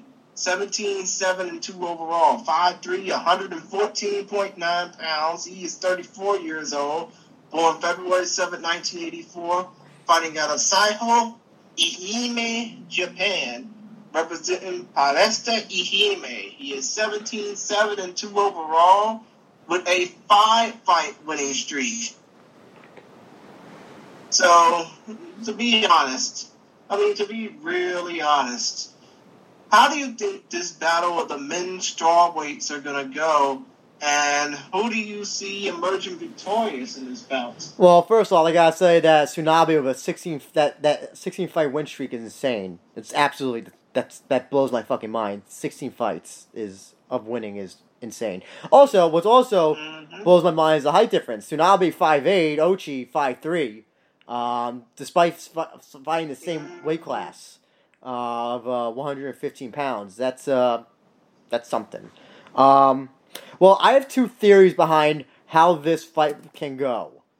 It'll either be the fight of the night, where it'll be exciting, just nonstop, frenetic, fast-paced match, Or it could wind up being an incredibly boring match, because I think these two are equal in many respects in terms of skill, experience, and fight IQ.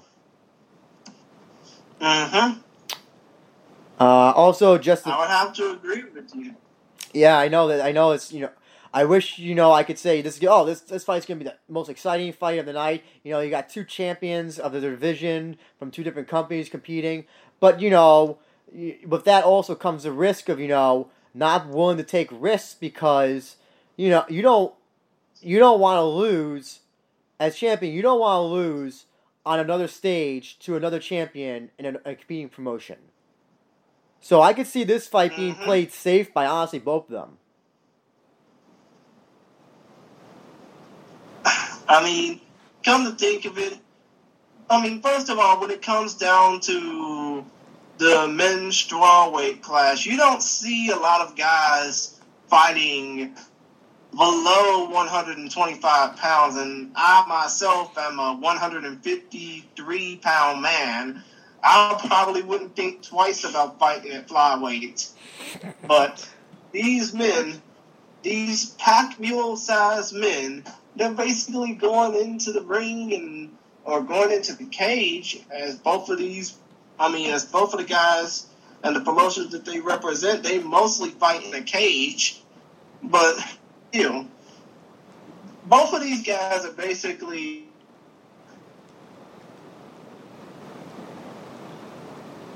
fight in the men's strawweight division.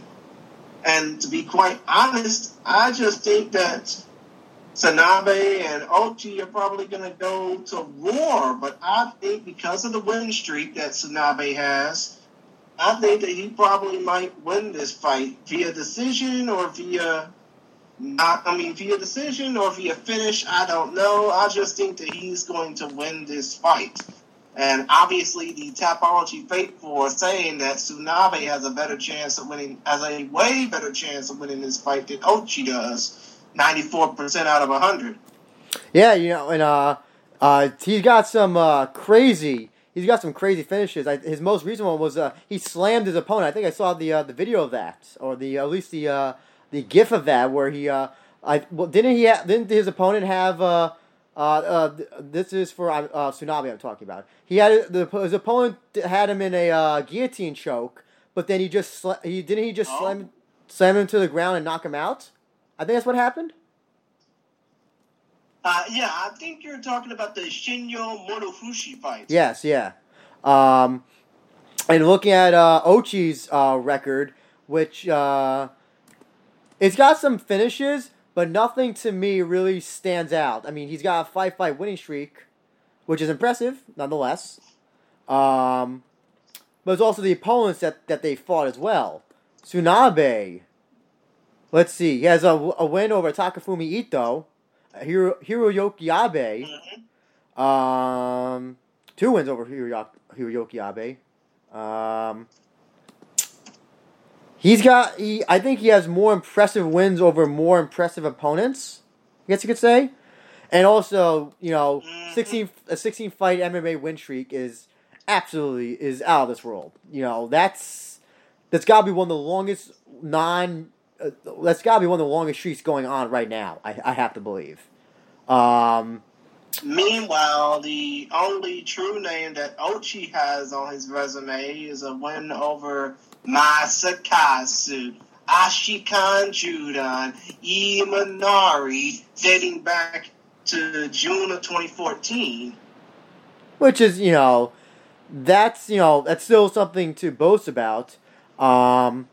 Actually, interestingly, looking at their records, it looks like one of the guys that Tsunabe could never beat, Kiyotaka Shimizu. Actually, he did get one win over him, this one decision win, but he lost him twice after that. It was like Ochi defeated him, Kiyotaka Shimizu. That's the thing. It's really hard to tell about this fight because...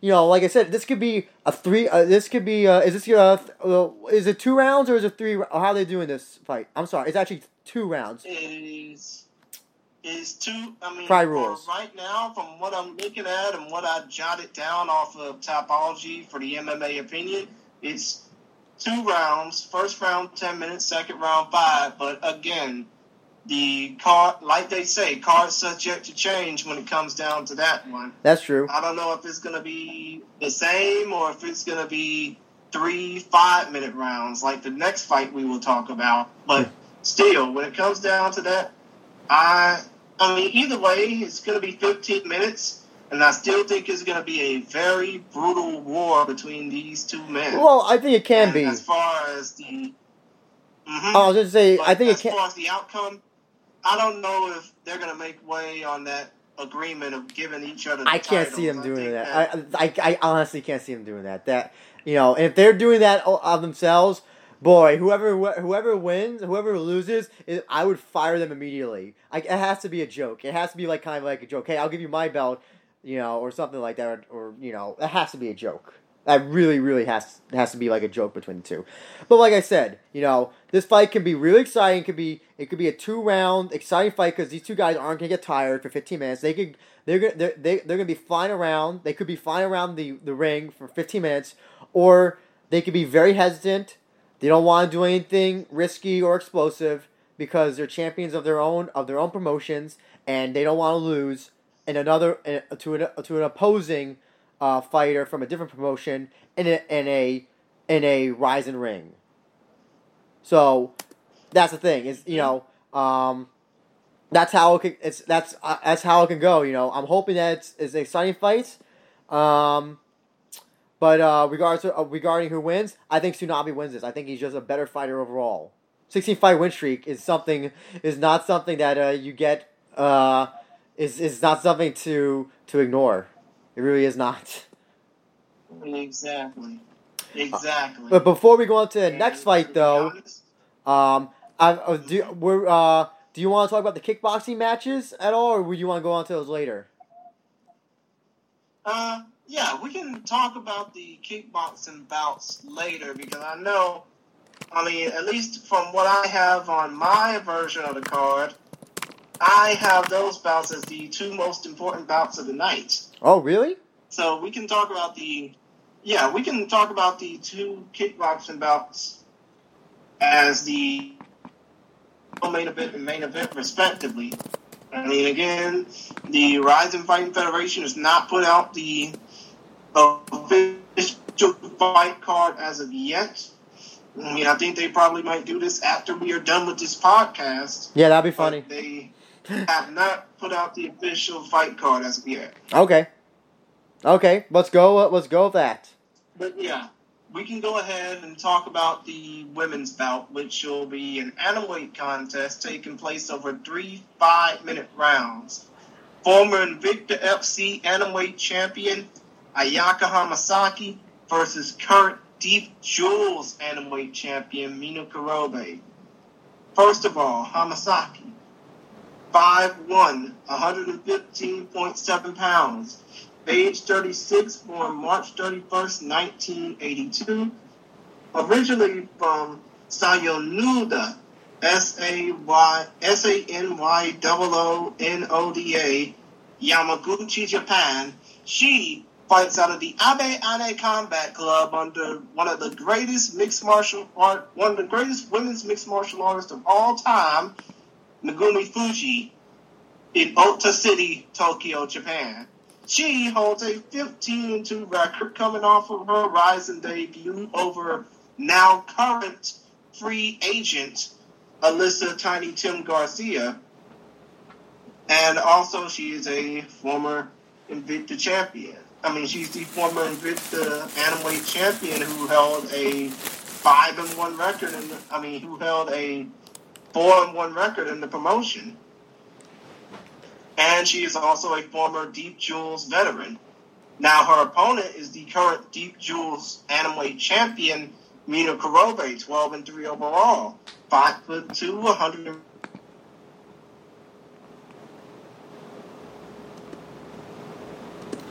Fighting out of Master Japan in Tokyo City, Tokyo, Japan.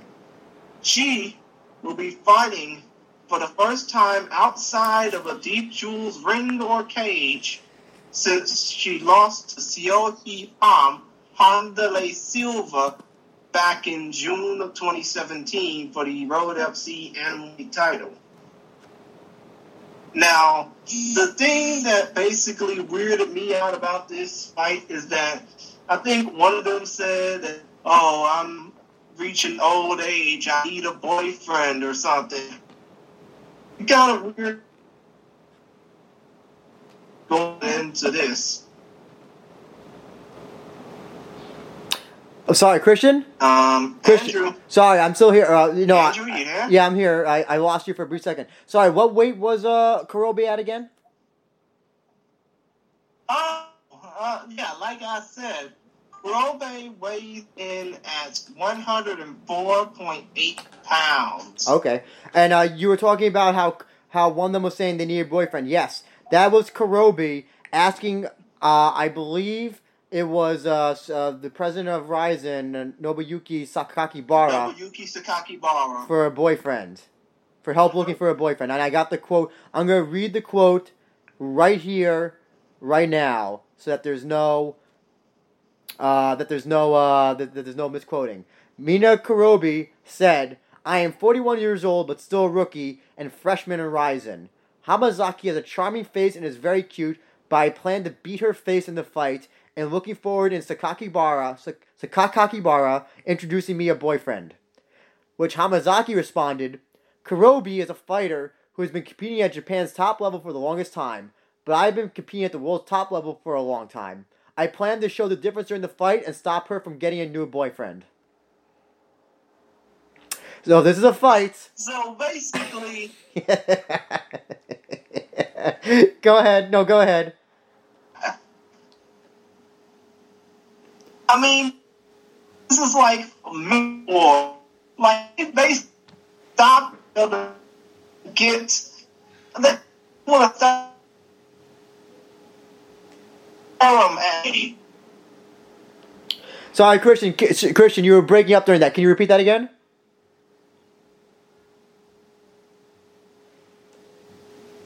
Christian? Uh-oh. You lost Christian again. Shit. Also, my connection is basically up. Christian? Yeah, can you hear me? Yes, I can hear you now. Yeah, you were basically trying to stop each other from getting an episode of Tenshin.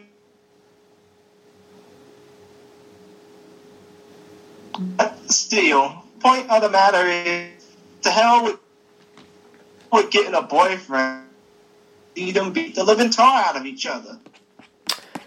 Yes. Would it be fair to say that that Hamazaki's probably one of the top women's 115 pounders in the world? Actually, she's one of Atomweight fighters. Sorry. She would have probably... Christian, hold on. You're breaking up a lot. What I'm trying to say is, Hamasaki is one of the top atomweight competitors in the world. She strawweight fight to Olivia Hinata Linvina Susa, who's currently in the UFC. Mm-hmm. So that pretty...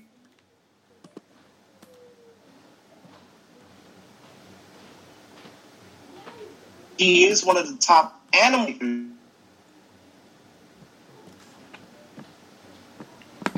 And I guess Andrew is... I'm here. I guess Andrew can't hear me. Oh, yeah. You can't?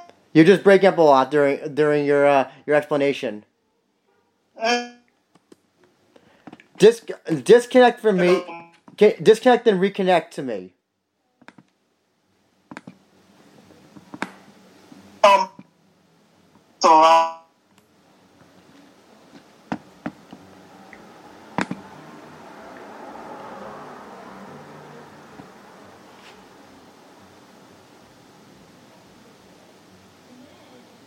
getting out.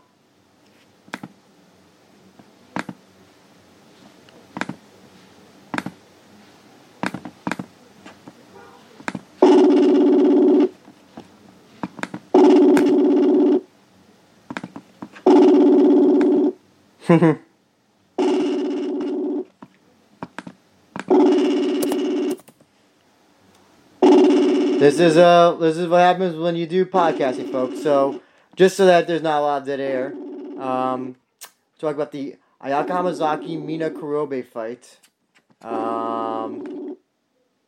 and we're talking about.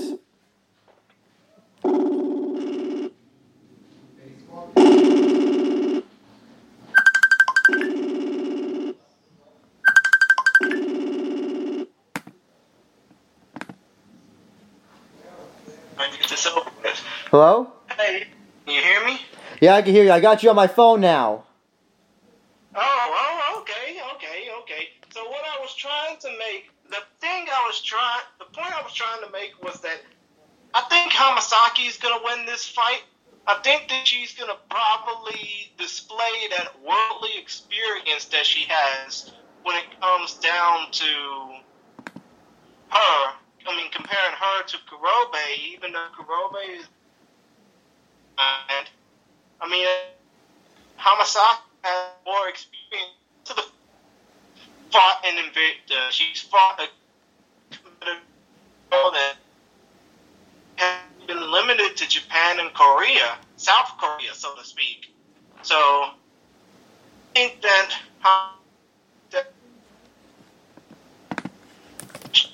within the...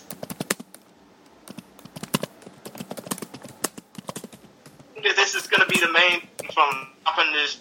I mean, from preventing this feud from turning into an anime. What was I going to say? Yeah. So, well, I was saying before. Would you? I had said that I asked if Ayaka Hamasaki was one of the top atom weights in the world, but she's fighting at strawweight now. Is that correct? Back and forth between weight classes, but I think her last fight against Alyssa Garcia was at atom weight. Ah, yes, you're right. And also, just to let people know, you did mention it, Alyssa Garcia was released from Combates Americas, which kind of surprised because she won her last fight for I think it was it Deep Jewels she fought for, or was it Pancreas that she fought? No, she wasn't Pancreas. Well, actually, it was a Deep offense, but it was a Deep Jewel showcase bout. Ah, okay. And she also won a fight previous to that in China. I think React Q has that on their YouTube channel, where she fought a Chinese competitor who was actually Thai, but still. Alyssa Garcia has a lot of places to go to, and she wants to fight for a title in Deep Jewels. I mean, maybe if Kurobe wins this fight... Maybe those two fighters can meet at a future Deep Jewels event, but as for right now, I'm just hoping to see Hamasaki win this fight, and according to the Typology Faithful, they are basically giving Hamasaki almost a full chance to win this, 98% compared to Kurobe's 2%. Which are about the same chances of her getting a boyfriend. Yes. So then she her last fight was against. So this is a super atom weight that she fought Alyssa Garcia. So it looks like she's gonna probably be staying at atom weight. She's not at atom weight probably. Do you think she's gonna do the whole weight class switching thing like she's done throughout her career? I think she might, but if she does well in this fight, she'll probably have to stick to one weight class and one weight class only. I got you. Hamasaki's gonna win this. Kurobe, sorry that she wants a boyfriend. I don't know if exactly going to MMA, matches is the way to look for a boyfriend. Currently, the number one bachelor in combat sports right now, Tenshin Nasukawa, is already taken by a fellow atomweight fighter in Kiana Asakura. which is bad news for Kurobe. But do you think that if Hamasaki wins, do you think they're going to try to do a Hamasaki counter match, or is it way too early to do a match like that?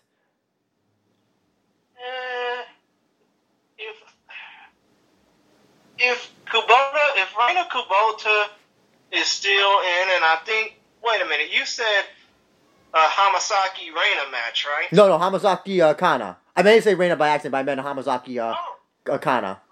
If Hamasaki, listen, if Hamasaki fights Reina, that will end in one round with Hamasaki getting her in some weird submission. That's what's gonna happen. Right.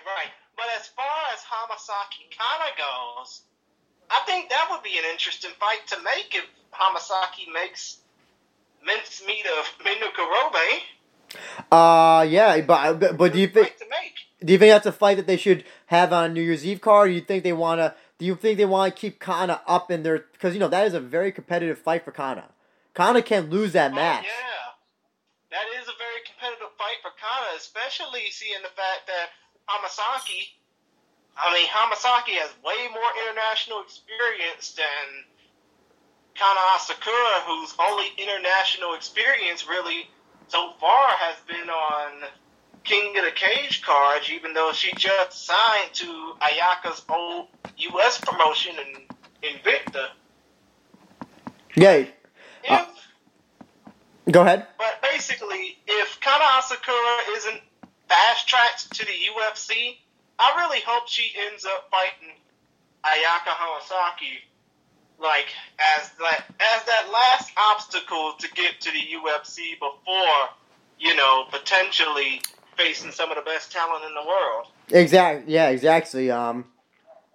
I think that's the match build up to if Hamasaki wins this. If Kurobe wins it, you know, obviously I have no idea what you do then. But I think the fight to make that Ryzen should make is Kana and Asakura, Kana and Hamasaki. And then, you know, I don't think, you know, if they do it for New Year's Eve, I think that might be too early. I think you gotta wait at least maybe a few more months, maybe their July Saitama show.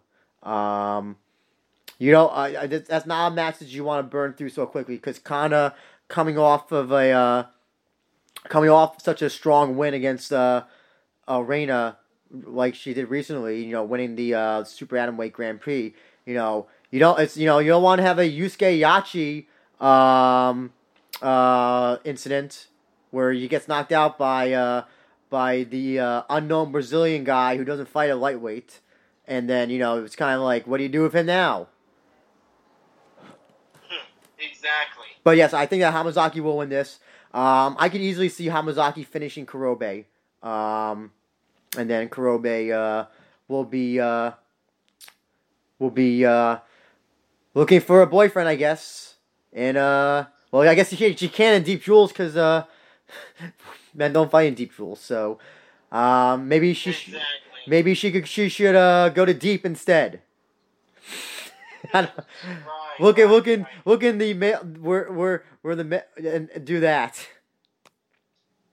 Exactly.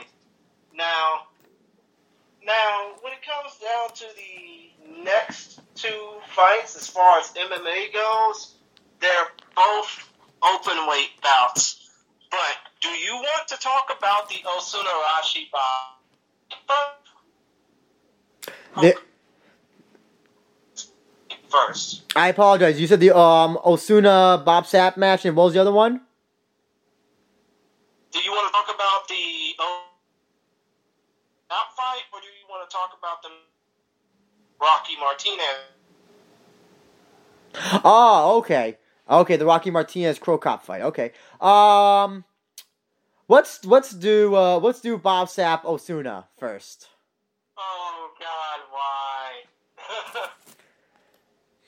I mean,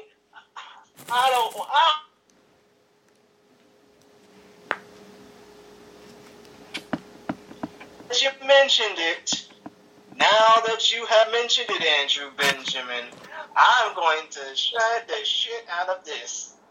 Ooh-wee. Osunarashi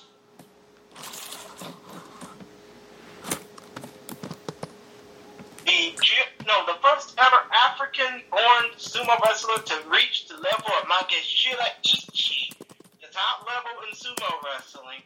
He will be going up against Combat Sports' lovable loser, Robert Malcolm Bob the Beast Sapp, who, oh by the way, is currently riding a 13-fight losing streak in mixed martial arts.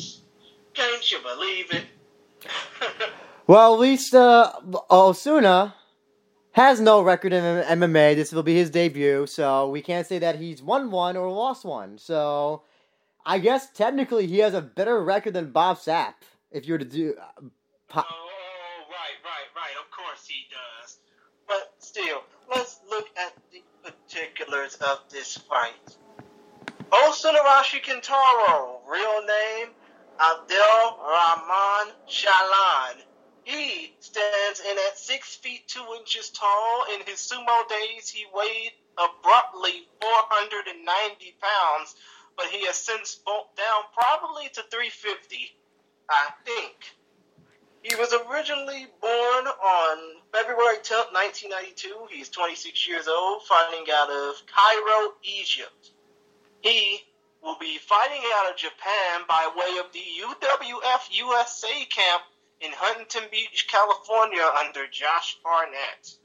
Which is, of course, why Josh Barnett had to skip out on next weekend's New Japan Pro Wrestling show just to be there.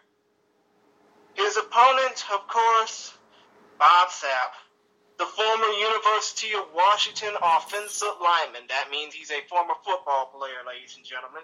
And the former IWGP heavyweight champion, the first and only African-American to hold that title. He stands in at 6'5", weighing in at 352.7 pounds with an 82-inch reach, originally from Colorado Springs, Colorado. He fights out of Antonio MMA for Japan. Do you want to get in? I apologize, Christian. What is...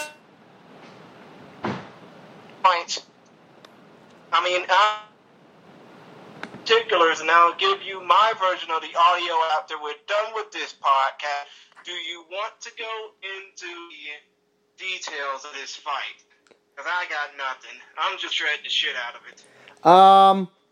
Well, here's the thing. I did contact Ryzen, because I want to get the full breakdown of the rules of this match. I'm going to read them right now, because I think it's important to know what the rules are. Because this is definitely a special rules match. So this is what they told me when I reached out to Ryzen. They said it's going to be 3 minutes, 3 rounds, open weight. Ryzen rules with soccer ball kicks. Knees to the head of ground opponents and face-offs are allowed. In between rounds will be 60 seconds breaks.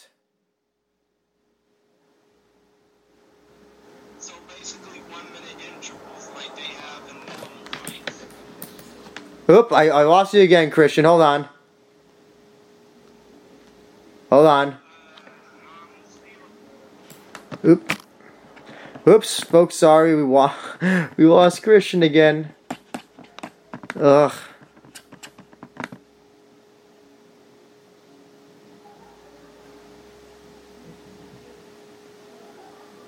Let's see if this works. Hello, Christian? So, yeah, what you... What he's saying is it's a special rules fight. 3 3-minute rounds, soccer ball kicks, and elbows to the head are legal. No. Sorry. No elbows above the neck are allowed. Oh, damn! Right. And in between rounds, 60-second intervals.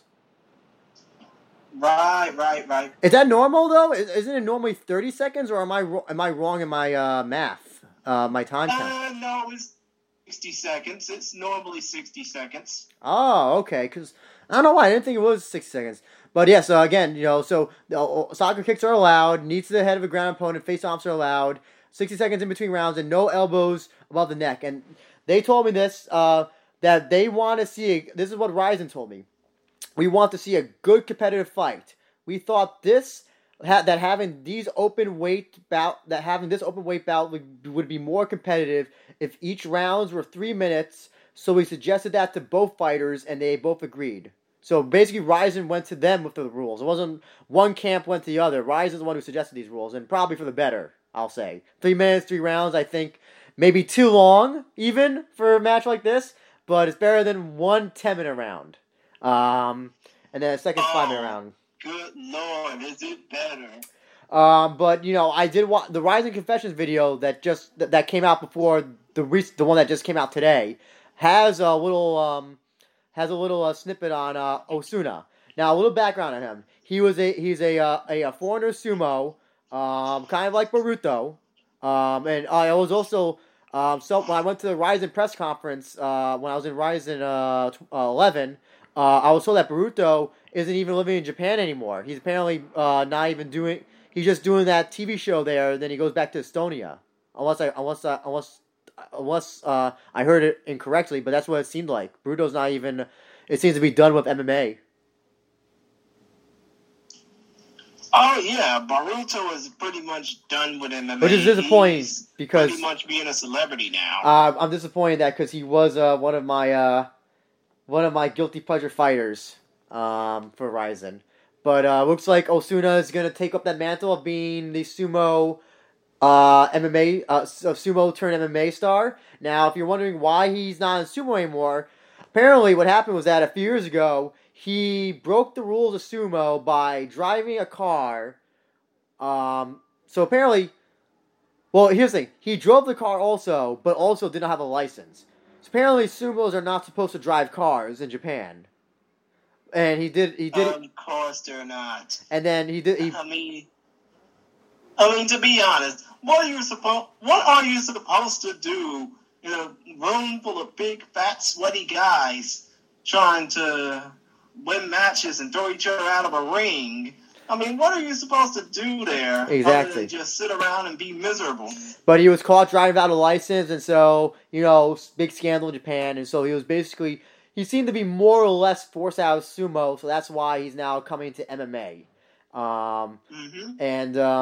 It was funny, the Ryzen Confessions video, one of the first things they show him doing is driving, which I thought was fucking hilarious. I thought I was dying laughing. The first thing they show him doing is driving. What, Andrew? Driving.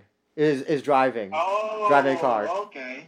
But he's definitely around 350 pounds. He's definitely not 400. That is definitely not a 400-pound guy. Let's see. Yeah, Josh Barnett, you know, who also, you know... Interesting connection to Bob Sapp was Bob Sapp's trainer when he was in Pride, I believe.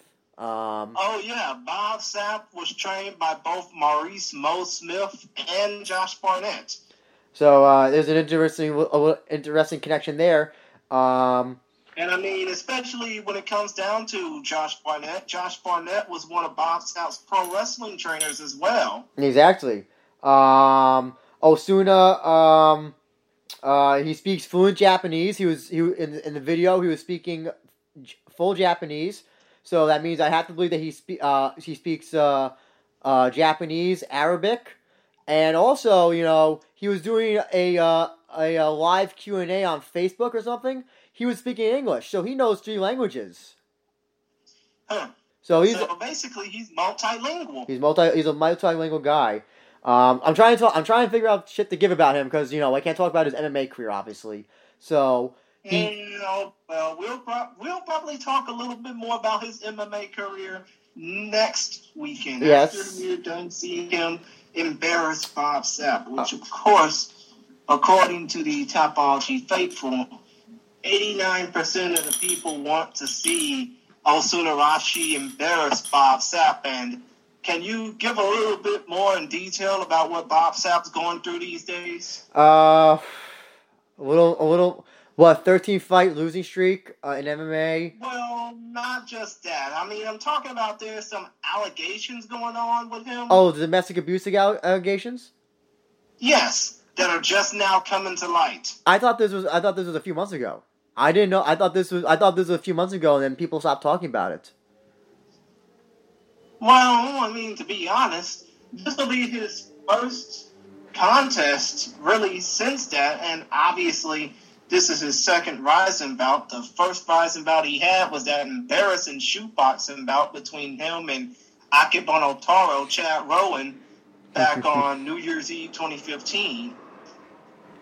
Yes. So yeah, there were some allegations. I don't know who the party was, whether it's a girlfriend, a wife, an ex, or whoever. But there are some allegations that he is was a domestic abuser. And I can tell you, I know, you like to make jokes about Bob Sapp, that this guy, he cries when he gets punched in the face or in the chest or whatever. And then he's Bob Sapp, even though he's a real person, Bob Sapp is also a character to a degree. But, Oh, yeah. I mean, the dude's been in movies, television shows, and just about anything he can get his grubby little hands on. I mean, grubby giant hands on. Yeah, it is serious that these allegations are true. But, it's funny. I don't think it's getting a lot of press as some others are. There's the... Who's the football? There's the football player for who was going to be signed to the UFC, but then those allegations about him came out. Oh Lord, let's not talk about Greg Hardy. Yes, Greg Hardy. Please. That's what I was. Yes, I'm hearing a lot about that more than the Bob Sapp one. I don't know if it's because this was in Japan and all that, but. I don't feel like the Bob Sapp thing. I heard about it a while ago, but then it just seemed to disappear. What do you have any thoughts on that? Man, all I know when it comes down to Bob Sapp is that he knows what he did was wrong. I just hope that Osunarashi beats the crap out of him just so that he can know that he's wrong for that. Going into the logistics of this fight, so I don't know where I heard this from. I totally forgot, but apparently, like I said before, I think I put it more into detail on my version of this recording. But Osunarashi, he's originally from Egypt, fighting out of Japan. Obviously, Bob Sapp is originally from Colorado Springs, Colorado, and fighting out of Team Body Shop in Long Beach, but he fights out of Shinjuku, Tokyo. The one advantage that Bob Sapp has is that, and I don't know who mentioned this to me before, but it stuck with me for some reason. Bob Sapp is apparently undefeated against sumo fighters in all combat. Really? Didn't he beat Akebono twice? I'm trying to think. Yes, he did. He did beat Akebono twice. And I think 12 years apart. He defeated him on New Year's Eve 2003, and he defeated him on New Year's Eve 2015. And I'm going through his record right now. I'm trying to see if any of these other people have sumo backgrounds. It's very, I'm trying to just, Takayama, I don't think he was a big guy, but he was definitely not a sumo. Yeah, no shit, dude. The dude was 6'10". Of course he wasn't no sumo. It would have been interesting sumo, I would say, but, I'm trying to see, he's fought judokas, but for sumos, Akebono might be the only one in MMA. I'm gonna go through his kickboxing record and see. That's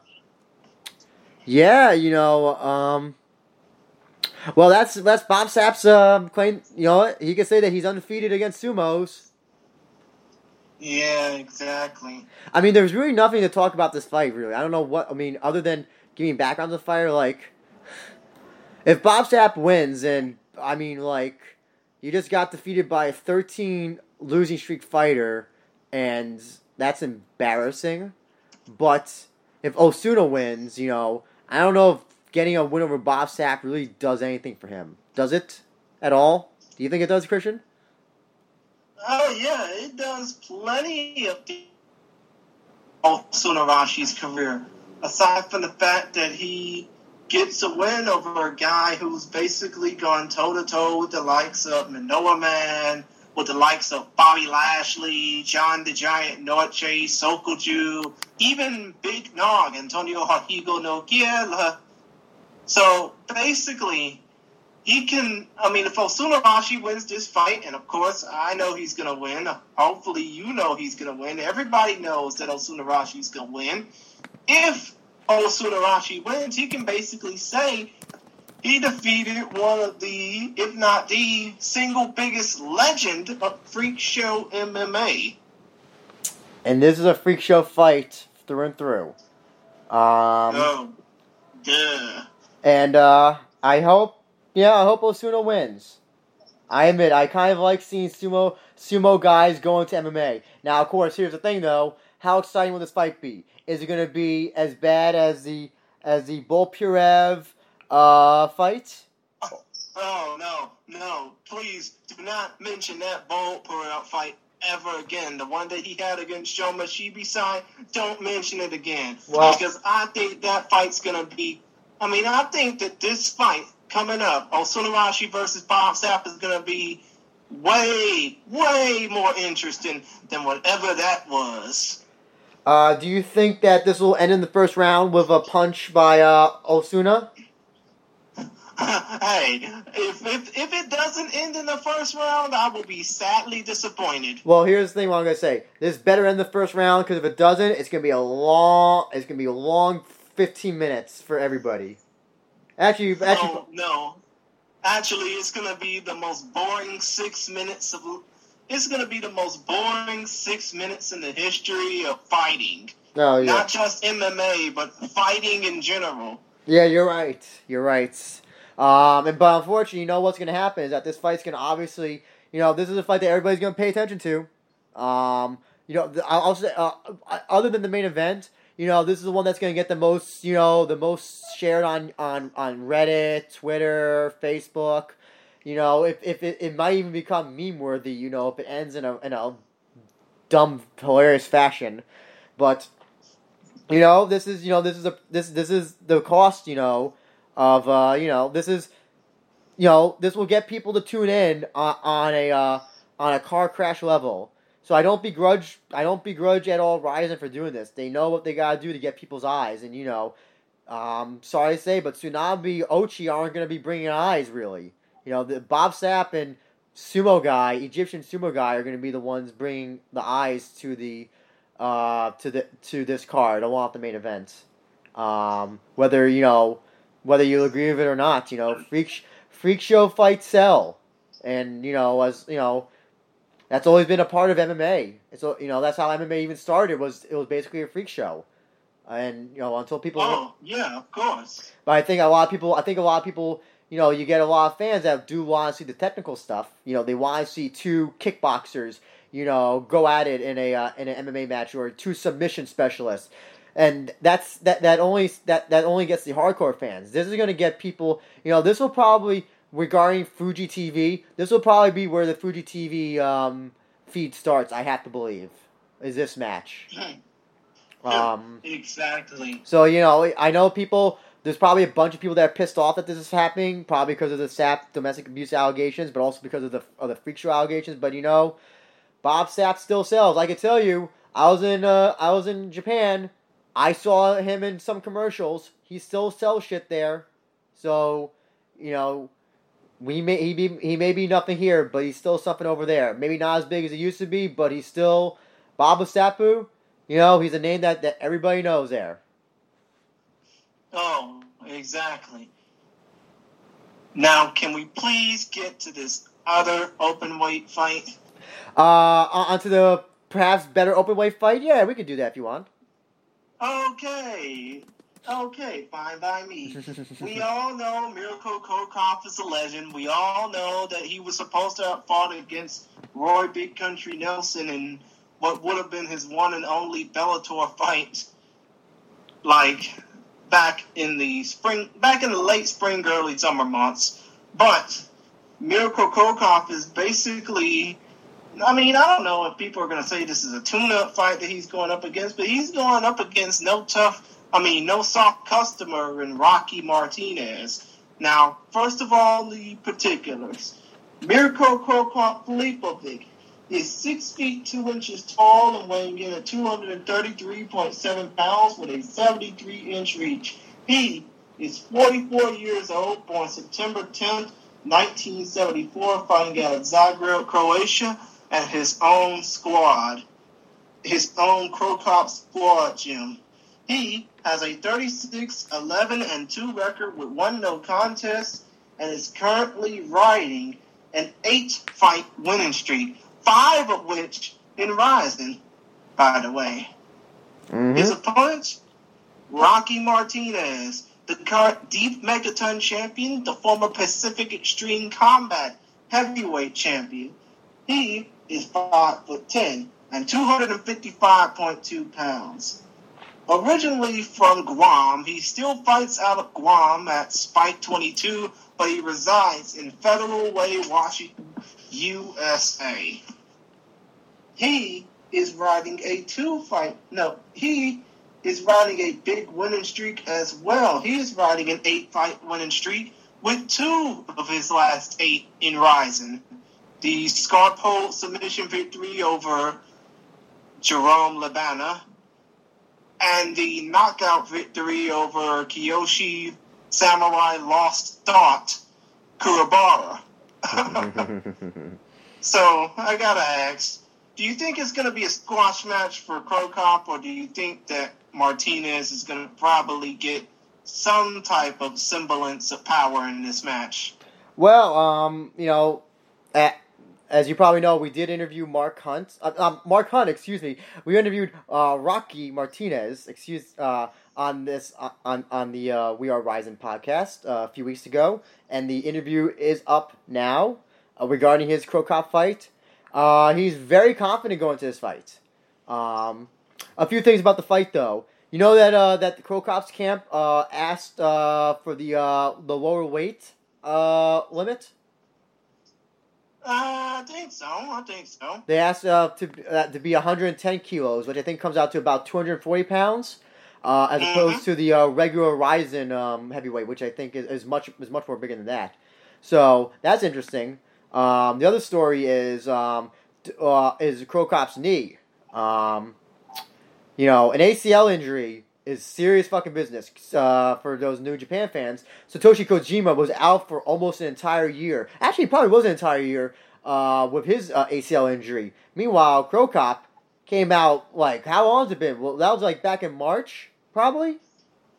Mm-hmm. It's only about... And he was supposed to have fought in May against Roy Nelson. Yes. And also, it's probably going to fight on the Ryzen card I went to as well, because he was all over the preliminary poster. So,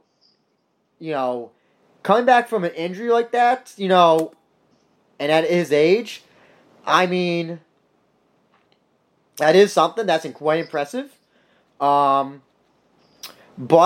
it is Krokop we're talking about. We're talking about the...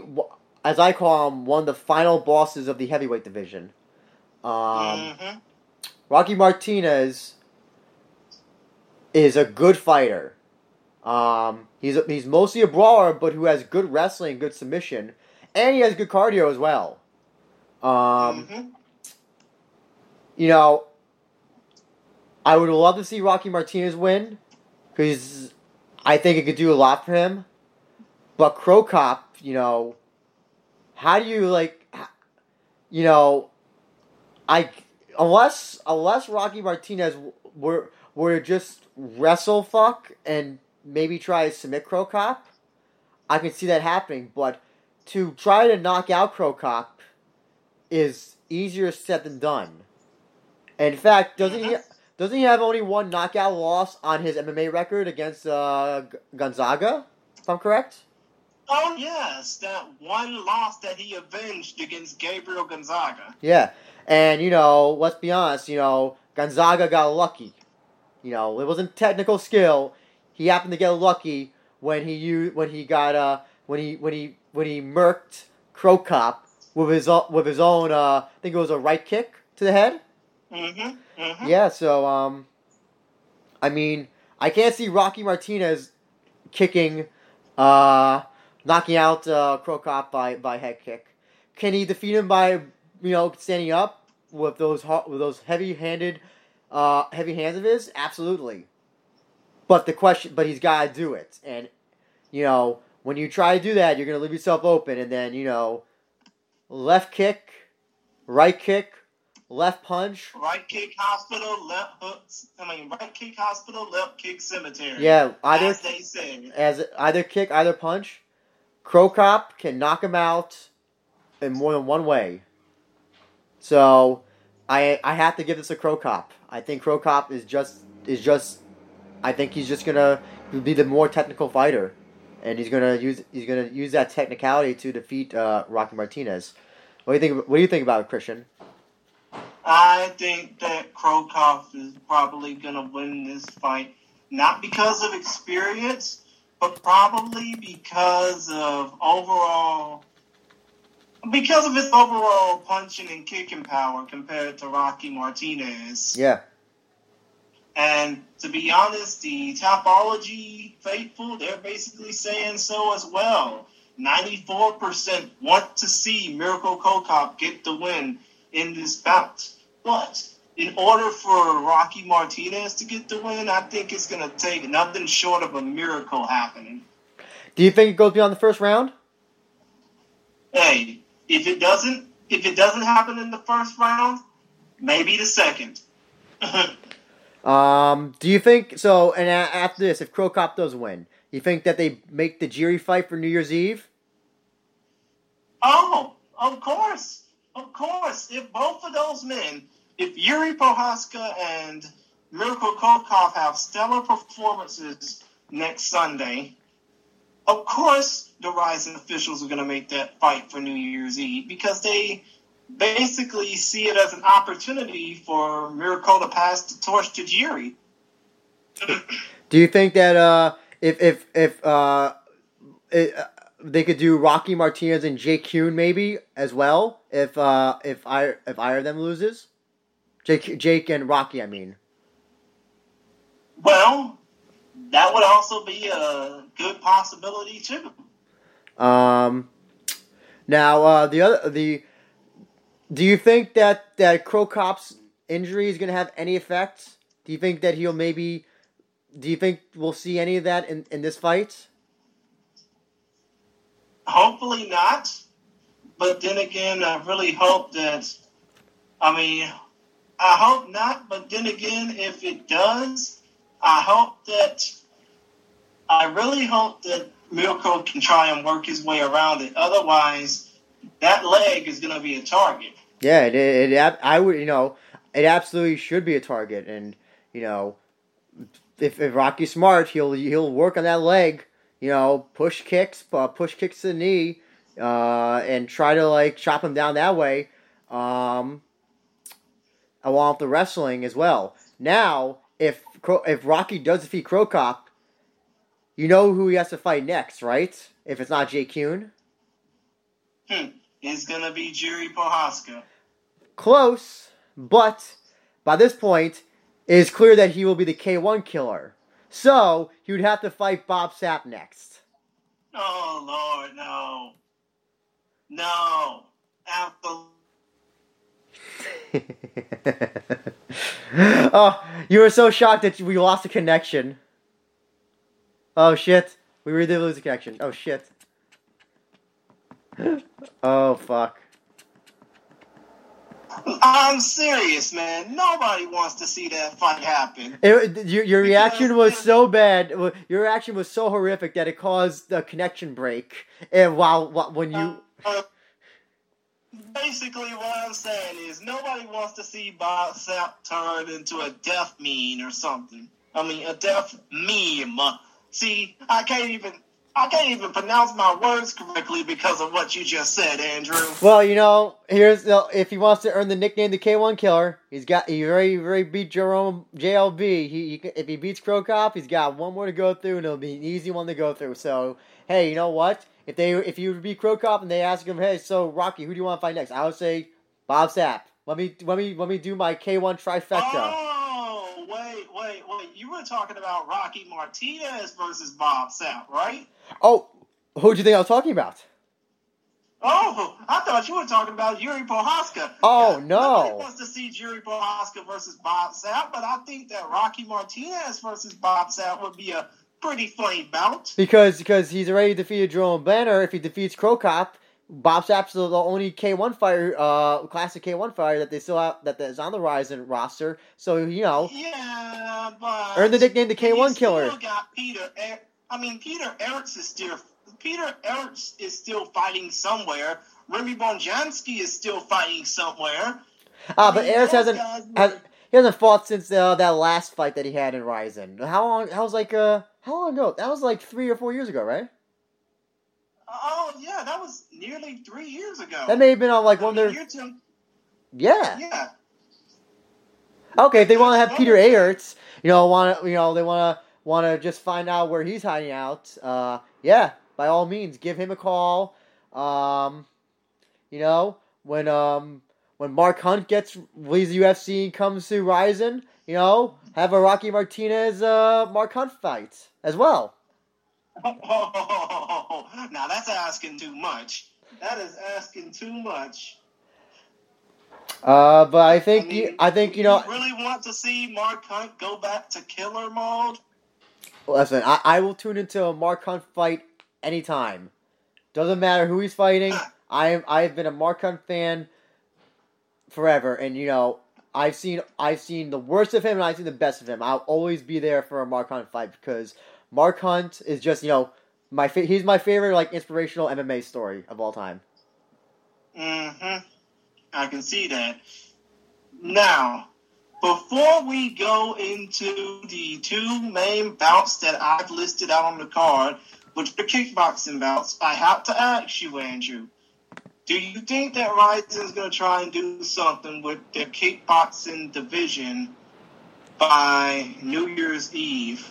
Well, it's interesting. Or at least by this time next year, this time in 2019. Do you mean like have another Grand Prix or a tournament, or do you mean something like that? Well, yeah, I was thinking that, but do you think that the outcome of these two fights will probably make Ryzen think a little harder about their kickboxing division? Oh, it's possible. Actually, interestingly enough, the reason why the main event is happening, Sakakibara apparently said that they were originally going to do that kickboxing tournament, but apparently it didn't pan out for whatever reason. I don't know if it's because they didn't have enough fighters or what exactly happened, but I remember that was supposed to be the big talk, was that there was supposed to be this huge Grand Prix that was going to lead to the main event. But yeah, we have nothing like that. Mm-hmm. I wonder if they're going to do, more kickboxing matches, in more kickboxing areas. Like Nagoya seems to get the most kickboxing matches whenever they go to Nagoya. Mm-hmm. Mm-hmm. If they do I don't know if they'll have a full kickboxing card. I think they'll probably have. Oh, it'll always be more MMA. Regarding kickboxing, though, if they have a tournament, like they did with I think it'd be interesting not to have a tournament not with Tenshin, only because you kind of know who's gonna win, if he's in it. I think as well, having different weight classes. I wouldn't mind seeing an open weight kickboxing tournament or a heavyweight kickboxing tournament. Oh, yeah, bringing all the legendary K1 stars out and bringing all those unknown heavyweights from far reaches of the land. Oh, yeah, as long as it's not anybody from Mongolia. No, fuck no. Fuck Mongolia. But, obviously, the big match, the big kickboxing match other than the main event that everybody wants to see is Takeru versus Tenshin.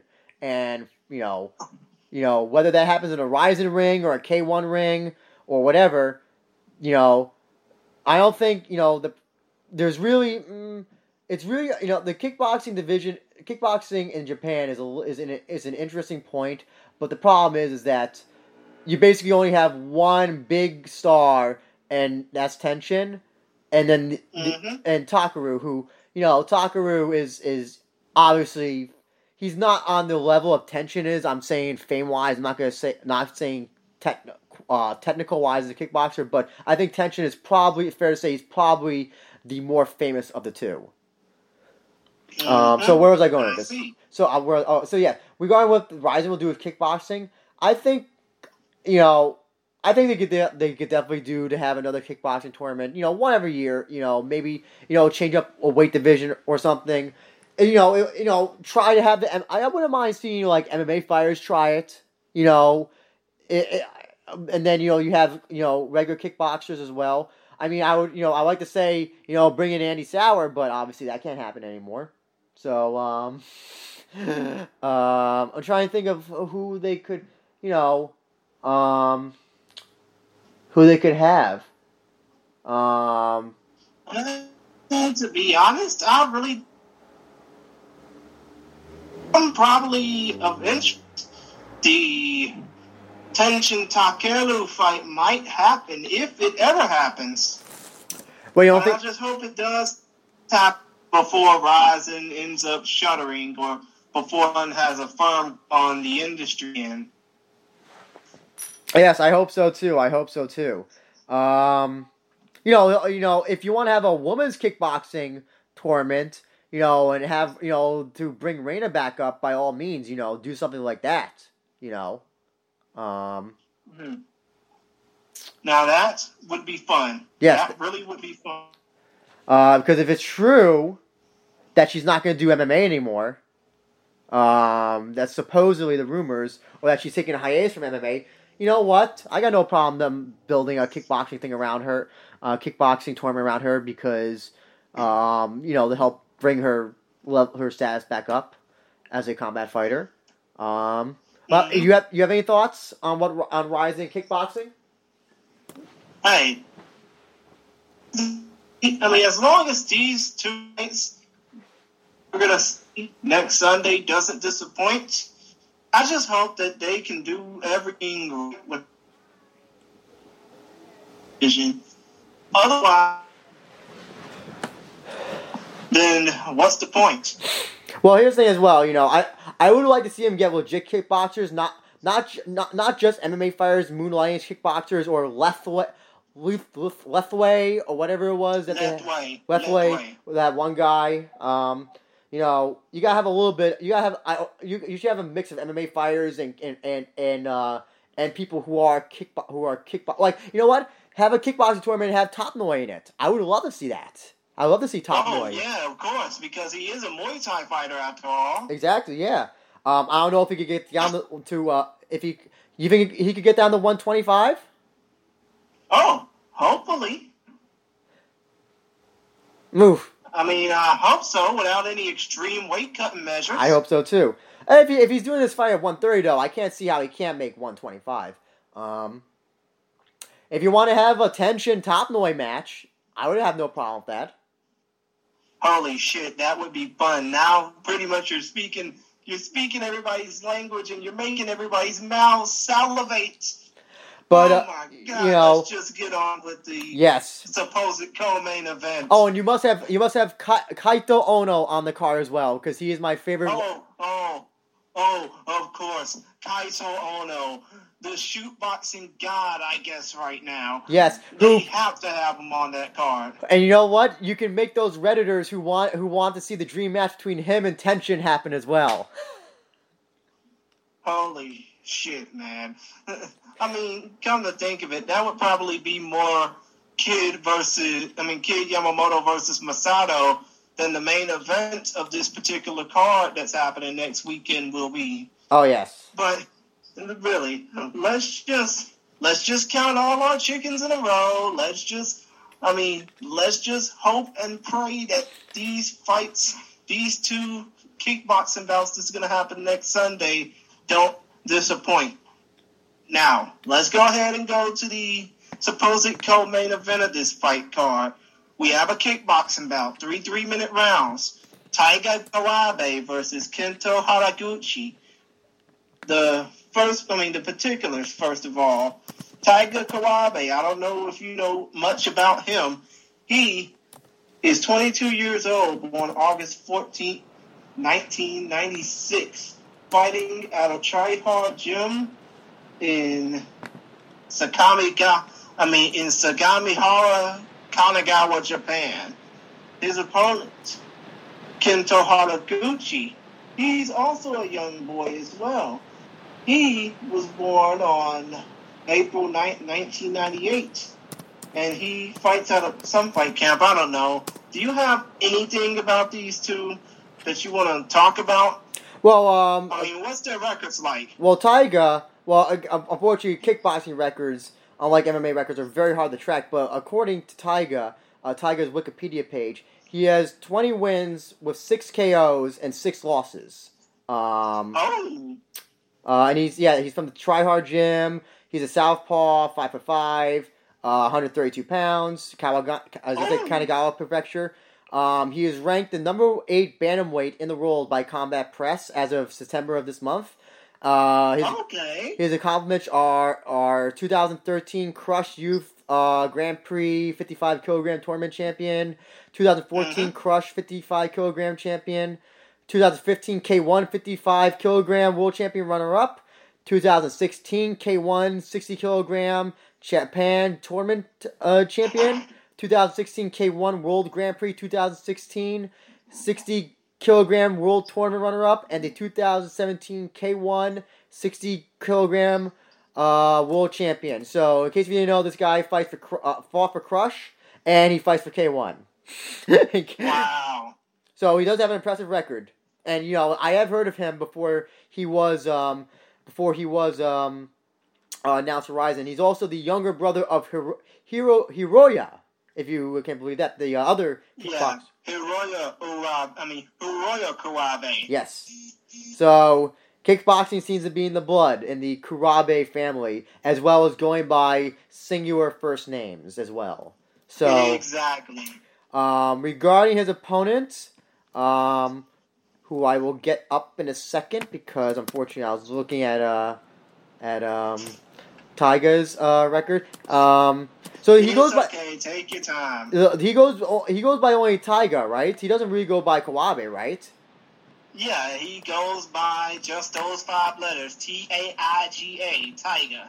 Okay, well, Kento Horiguchi, according to BoxingRec.com, which is a record keeper of boxing matches, he's a BoxRec, right? Yeah, BoxRec, right? Yeah, that's correct. He's 4-1 with 2 KOs.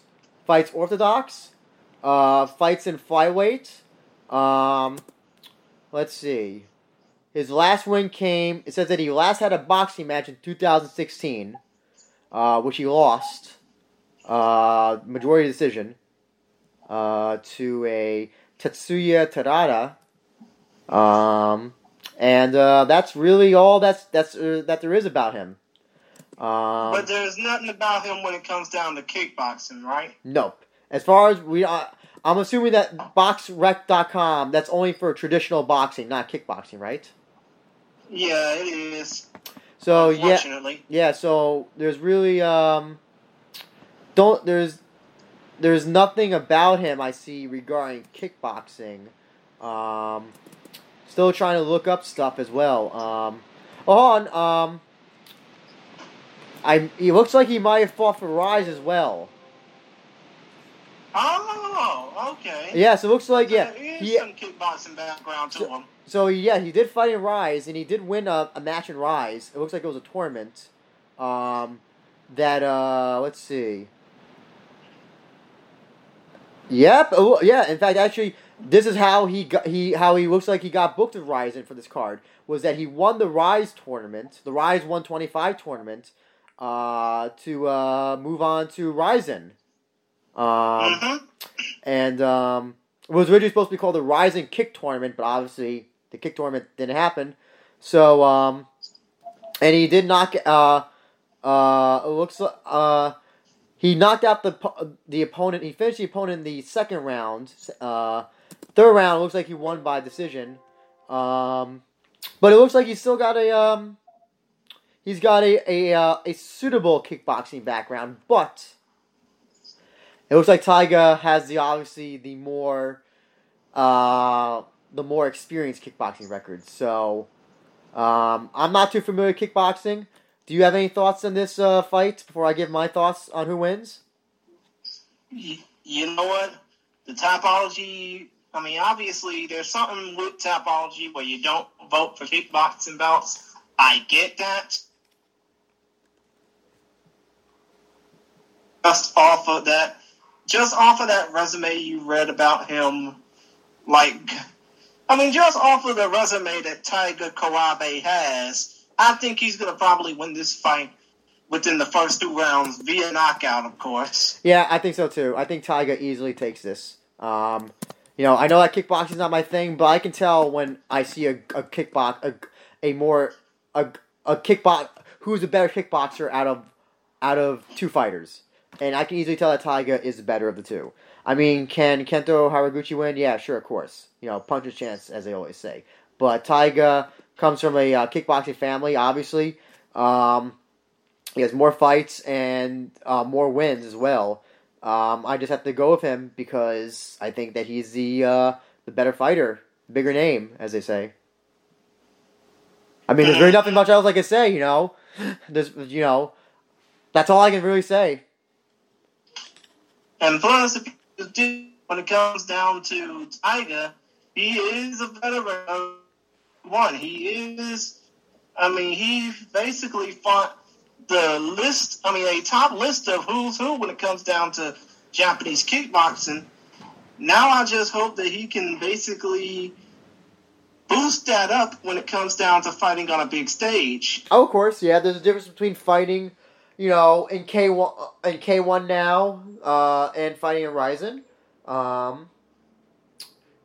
If Tiger puts on a good performance, who knows? Maybe he can get Tenshin next. Maybe it'll be a competitive fight for Tenshin. In the future. And maybe that'll lead to the build up for Tiger. Maybe that'll lead to the build up for Tenshin versus Takeru. Exactly. Yeah. Exactly. Yeah. Hope. Probably a lot of the audience going into this fight, into this kickboxing match, is not going to know either one. Hopefully, they both can make a name for themselves, kind of like Kaito Ono did at Ryzen 11. Exactly. I wish I picked Tiger to win, but hopefully they both come out looking good. Mm-hmm. And now it's time to talk about the main event, the one that everybody's going to be focusing their eyes towards. The main event pitting mixed martial arts superstar Kyoji Horiguchi versus all-around combat sports wonderkin Tenshin Nasukawa. Now, first of all, the particulars on Kyoji Horiguchi, who will basically be playing the role of Kid Yamamoto going into this fight card. He is 5 feet 5 inches tall, weighing 125 pounds with a 66-inch reach. He fights out of Coconut Creek, Florida, an American top team by way of Takasaki, Gunma, Japan, and the Crazy Bee camp. His opponent, and by the way, Kyoji Horiguchi has an MMA record of 25 wins, 2 losses, 13 of those 25 wins by way of knockout. His opponent, from the Chiba Prefecture of Japan, Tenshin Teppin Nasukawa. From Matsuyama, Chiba, Japan, Tenshin Nasukawa. Born August 18, 1988, 1998, he is 20 years old, 5'4", 121.3 pounds. He has an MMA record of 4-0, 2 of those 4 wins by way of knockout. He has an amateur kickboxing record of 99 wins, 5 losses, and 1 draw, with 37 by way of knockout. And, of course, he is undefeated in kickboxing. 27 fights, 27 victories, 21 by way of knockout. Kyoji Horiguchi will be putting on the kickboxing gloves for the first time, but I have to ask, what are your thoughts about this bout? Well, before we get into the thoughts about there, I want to go into apparently if this thing is a draw, so it's 3 minutes, 3 rounds. If there's a draw, they're going to go an extra round. Mm-hmm. Southern victory. That's very interesting. I don't know. Is that usually done in kickboxing? No, I can't. I don't think it is. No, Kyoji has never done kickboxing. No. Is the extra round ever done? Is the extra round ever done in kickboxing? Oh yeah, the extra rounds have been done in kickboxing before. Okay. I just don't see why they never have gone like 10 3-minute rounds or 12 3-minute rounds like they do in boxing. I also read apparently they're going to be using 6-ounce gloves. Oh, okay. Interesting. Which, yeah, that surprised me the most. I thought it would be 8 ounce, maybe even 12 ounces. Like in boxing and kickboxing. Yeah, but they're doing 6-ounce gloves, which I don't know. Do you think that will have as much of a difference?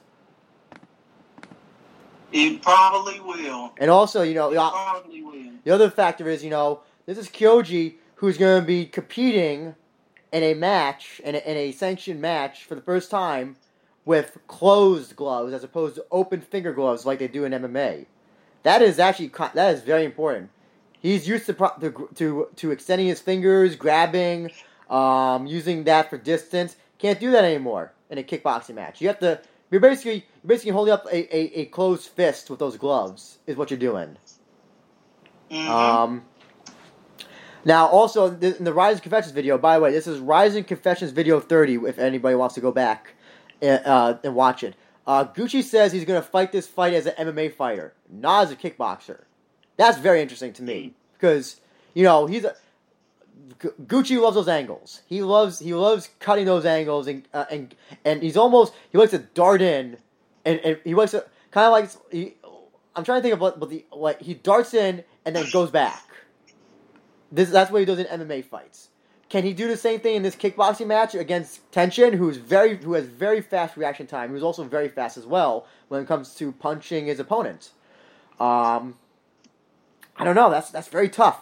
He also said something very interesting as well in the video. Now, as everybody knows, he does not train in Japan, Horiguchi. He trains in the United States. And he said... He trains more specifically in South Florida. Yes. He said in the Rise of Confessions video that he does not like the U.S. That he is not fond of the U.S.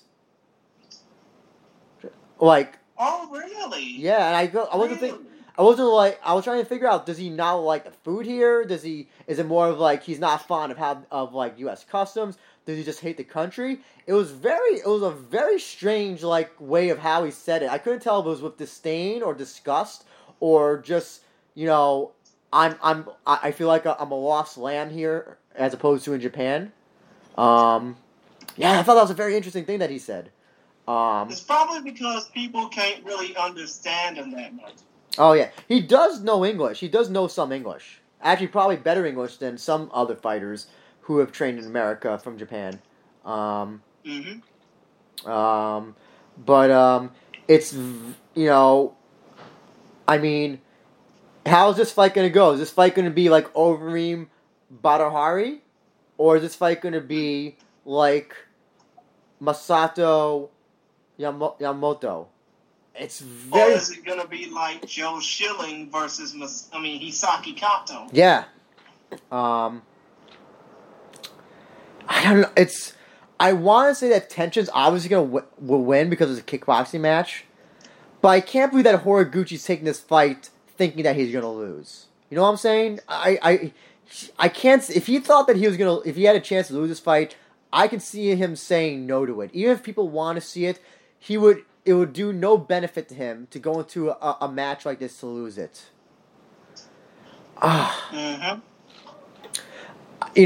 Exactly. I think that I'm gonna probably be the one odd guy out, and also probably the. As I've talked to some other fighters as well, and they think that Tenshin's going to win. But you know what? I'm going to be the odd guy out.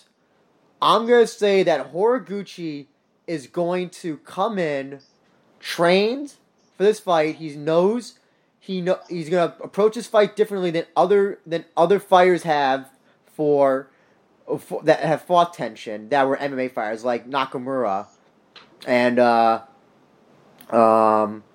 to think of other probably Nakamura was probably the most MMA out of all the fighters that went from kickboxing, that went from MMA to that fought Tenshin in a kickboxing match. He's not gonna make the same mistakes as Nakamura did. I can see Tenshin. I mean, I can see Horiguchi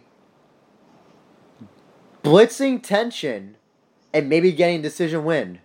I don't think he's gonna knock him out, but I think Horiguchi can actually win this. I'm gonna pick him to win this by decision. Well, I know I'm the odd guy out on this. Okay. I'm not going to basically shame you for picking Horiguchi to win this, but considering the fact that Nasukawa is only 20 years old, considering the fact that he got enough experience in his middle finger than anybody has in their entire body, even though he's only 20, I think that his experience in kickboxing is going to be a little too much for Horiguchi to handle, and that's not to basically throw shade on Kyoji Horiguchi. Obviously, this is his first. This is his first kickboxing bout. But I think that when it comes down to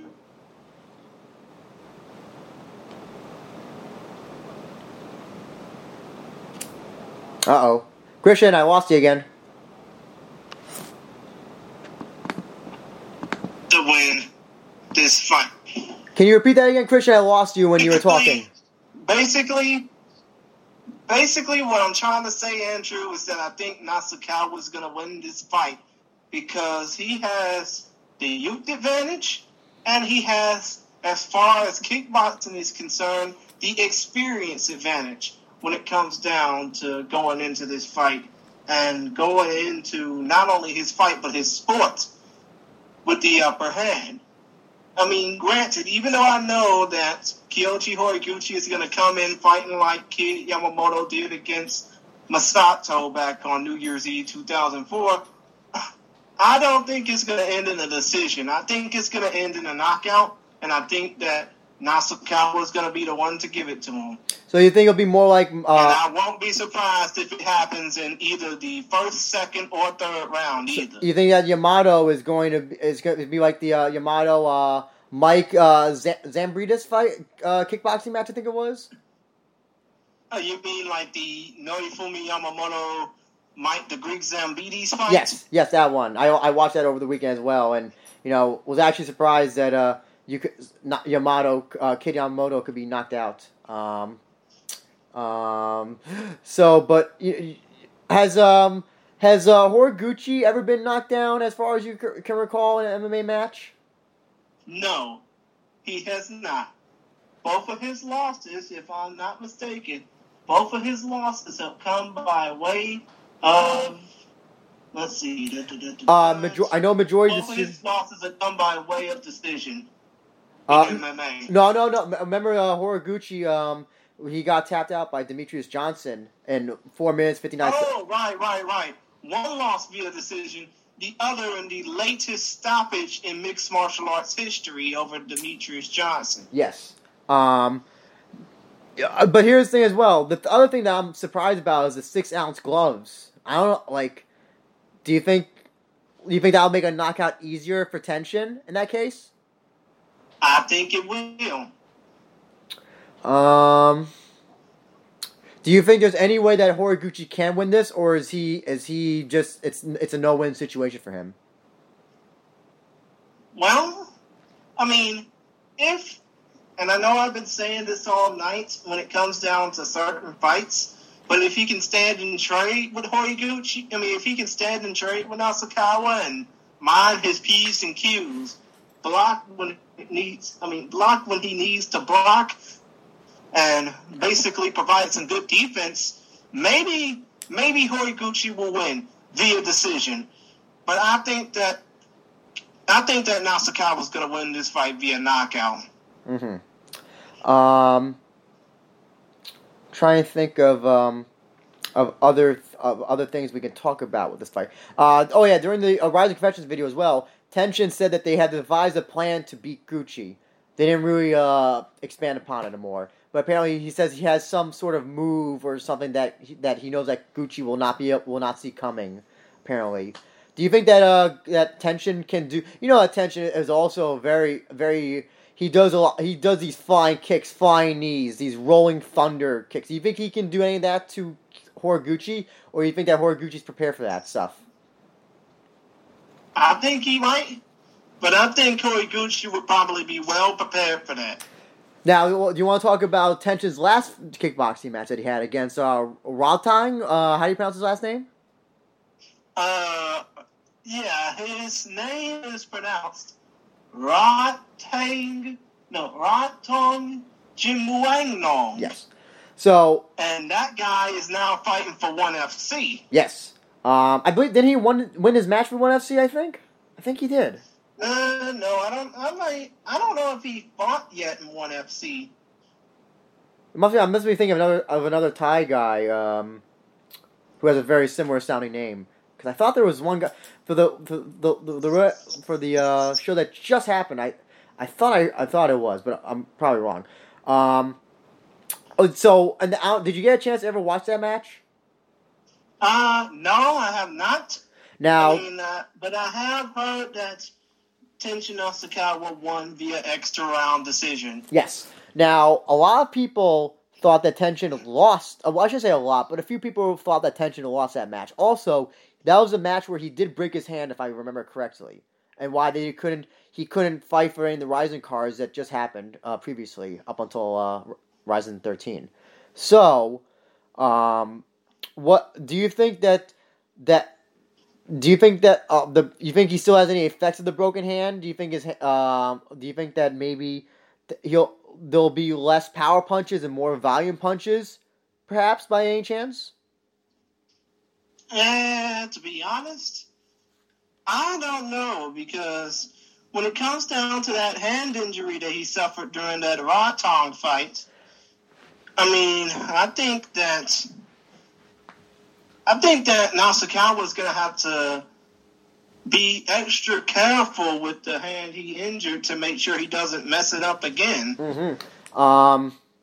I believe that Floyd Mayweather broke his hand during one boxing match, and it really significant. He changed his whole entire boxing methods after that. I believe he started doing much more. It was less about knockout than it was. It was less about the knockout and became more about volume. Do you recall that? Hearing about that? To be honest, no, I don't recall. I don't remember which fight it was, but whatever fight it was, that he, after he broke his hand, he started. He apparently, supposedly, he stopped going for powerful punches to knock out people, and that's how we got the Floyd Mayweather that we have now.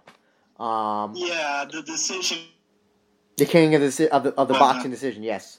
So yeah, there's that to think of. The reason why I picked Horiguchi is because I just why would he agree to this match if he thought he could lose? If he thinks that he could win this, he must have something. He must this must have been discussed for at least quite a while, and for him to do some kickboxing. I can't believe he's just been doing kickboxing only training the last few months to be preparing for this. It would make no sense. This had to be in the works for at least a year for him to be able to do both kickboxing focus and MMA focus training for the Grand Prix that he was in. Maybe at the beginning of the year even as well.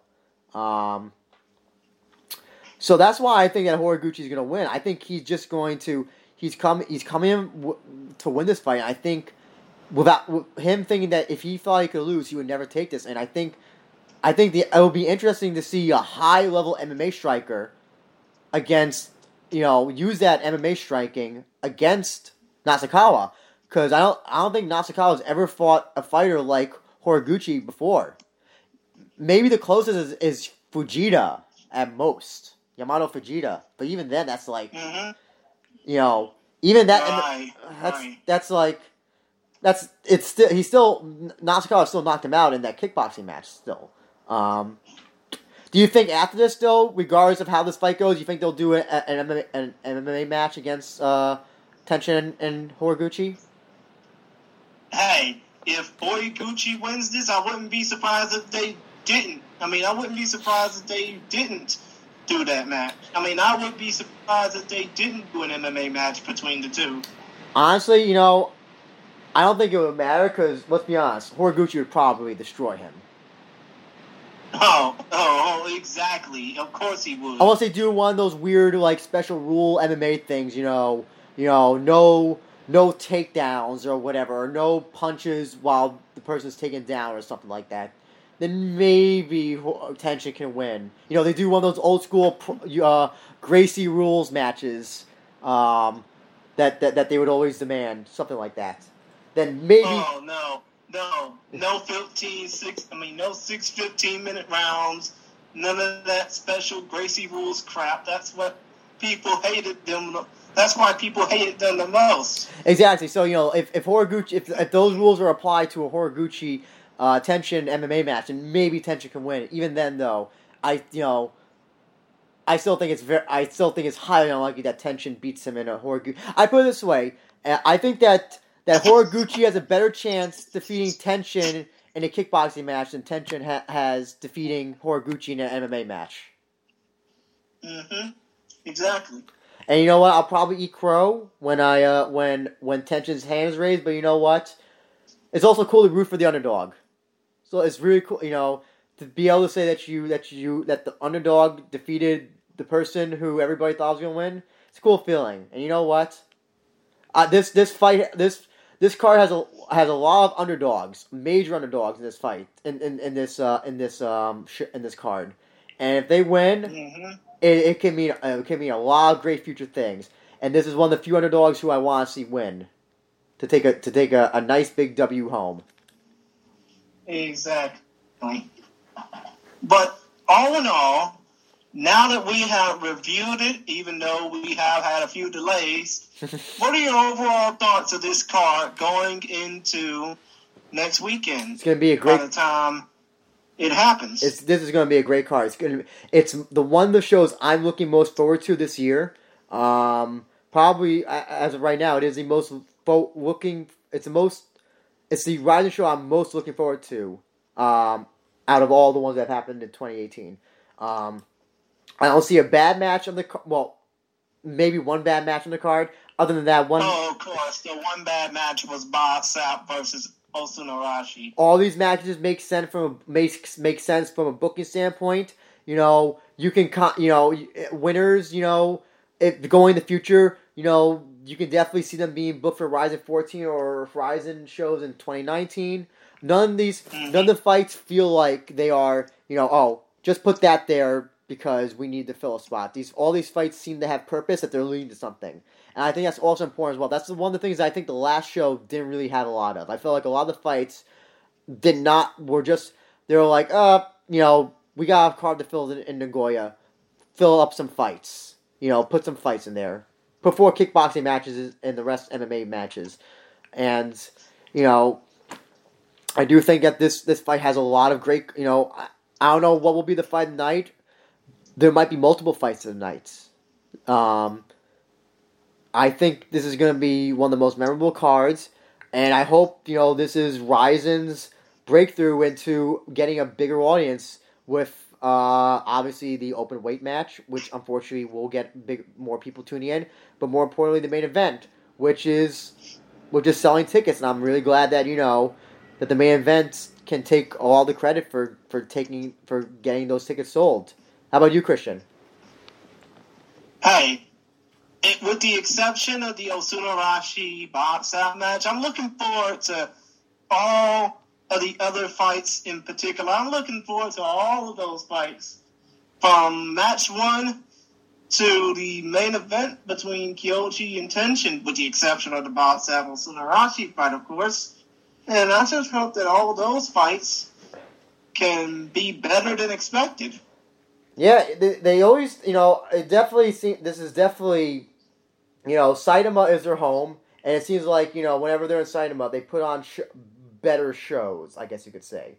You know, I think this is going to be a card that everybody should tune into, whether you like Japanese MMA, whether you, or you just like MMA in general. I think there's gonna be this is going to be one of the most exciting cards of the year. I really am so looking forward to this card.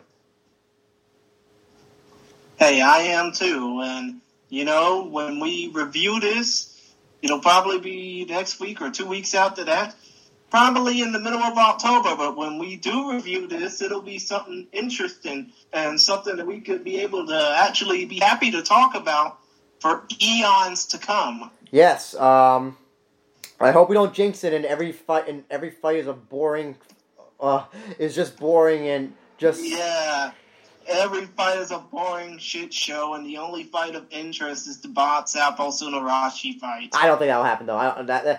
There's been really no bad Rising cards, really. I can't think of really a show where I was like, that was one of the worst shows of the year. There were some shows I thought were mediocre or not, nothing too memorable. I never have said that was a bad Rising show. I can't think of one, honestly. Well, with the exception of the one fight card that was broadcasted by Chinese commentators in April of 2016, at least from what I've been seeing, there hasn't been no bad Rising cards. Yeah. Was it Chinese or was it Russian?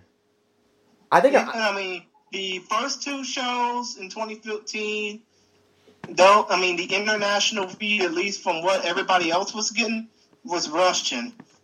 Because Fight TV at the time, now Paramount Network, had the fights on a bit of a delay. Yeah. The third event that happened after that was done by Chinese commentary.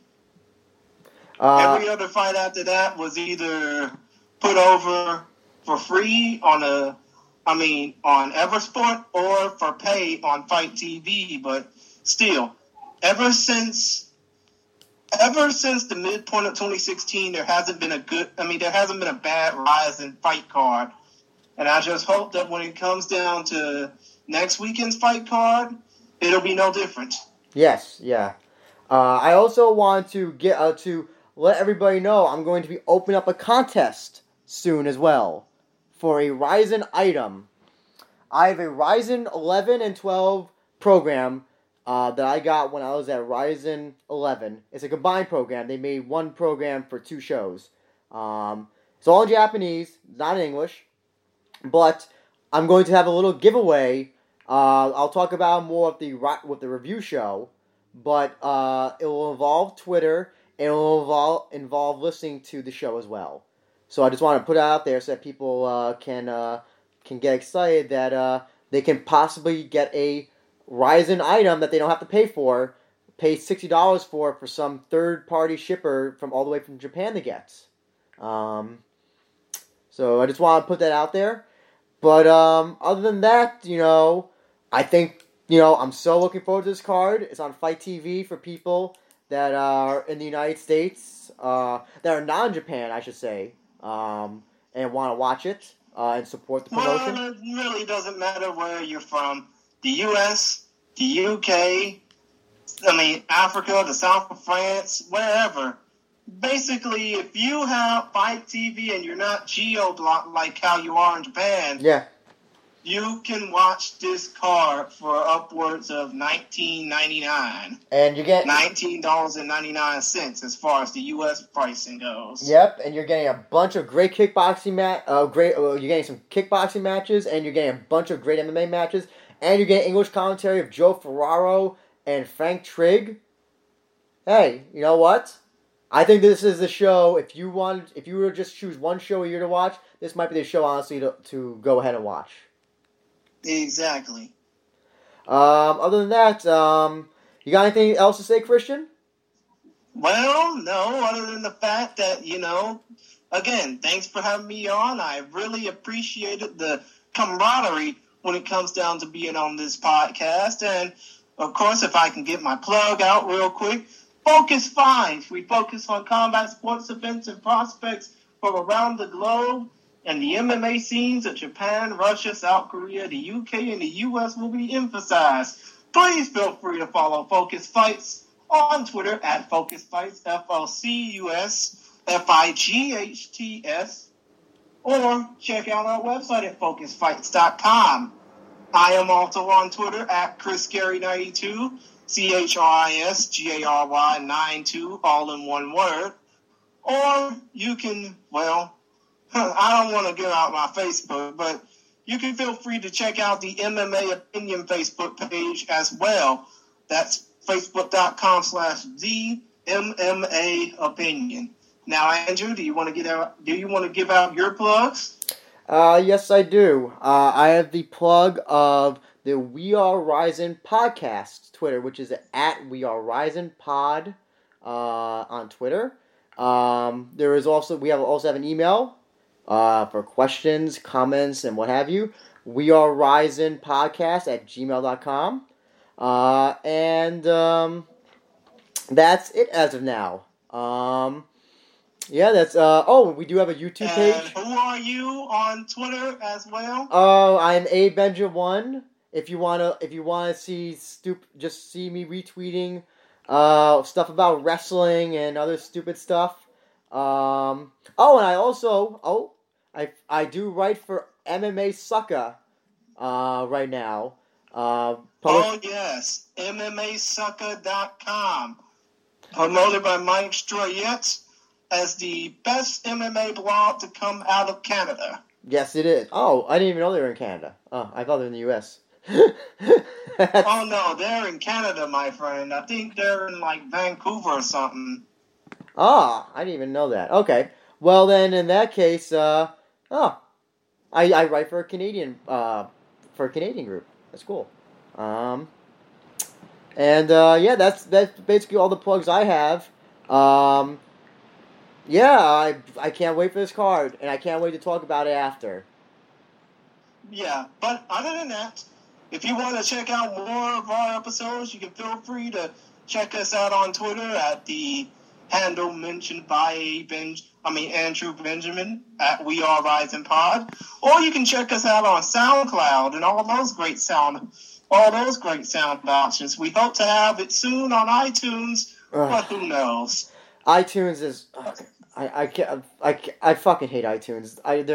Their requirements make no sense because I've completed the requirements and they still say I don't make requirements. So I don't know what to do. I honestly don't know. Dude. I understand. But still, dude. Before we go, though, we did have one question I would like regarding kickboxing MMA matches. Yes. Let's go ahead and get that out of the way before we end this program. Yes. King CeeLo on Twitter. You have his Twitter handle? Let me go ahead and check. I think his Twitter handle is... I had it on my phone, and I accidentally... KingCeeLo24. Yes. He one of the questions he had was best MMA versus kickboxing matches. What do you think? Well, do you want to give that out? I mean, all I basically got is Masato versus Kid Yamamoto and Hisaki Kato versus Joe Schilling. I do like Jerome Banner versus Don Fry, if only because it shows such a disparate and skills between the two, and why Don Fry should never have taken that match ever. I guess Badr Hari over him is would maybe be the most technical kickboxing match. I think out of all those, would you say so? I mean, yeah, I can agree with you. And you know what's funny to me is that Quentin Rampage Jackson, as we all know, MMA badass, he had two kickboxing bouts as well against Surreal Labidi not just at the Dynamite Shockwave show in the summer of 2002, but he also had one against Labidi at a Dynamite show on New Year's Eve. One of those years ago. Yeah. As well, we have, Mark Hunt had a ton of kickboxing matches against Jerome Banner, Krokop. Did he defeat Krokop in K1 or Pride? I get the two confused all the time. I think he lost to... I think Mark Hunt lost to Miracle and Pride. Okay. That makes more sense. Mark Hunt was always, an exciting K1 fighter, It's very hard. He was a kickboxer first, then MMA fighter, right?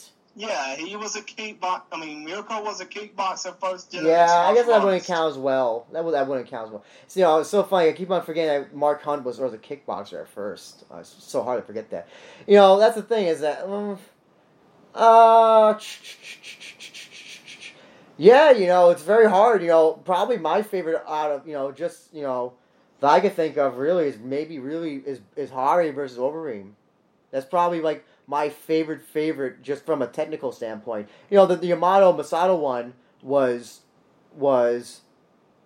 great, but I think other than that the first round knockdown he got of Masato, it was no chance for Kid, I have to say, unfortunately. Yeah, at least with Overeem, he had the power to knock out Hari, and, that's what happened. So, I think it was at least more interesting from a different standpoint than Masato Kid was. But who knows? Kyoji Horiguchi and Tenshin may be the best one of all time. We'll have to see. Exactly. But other than that, the next time you'll hear from us again, we will be reviewing Ryzen 13, and we hope that you all join us. I hope so, too. I hope... So, other than that, we are about to go. Thank you for those who have been joining us. We are glad you are a part of the fight fandom with us, and we are thankful that you listen to us on the We Are Rising podcast. Thank you, everybody. Take care.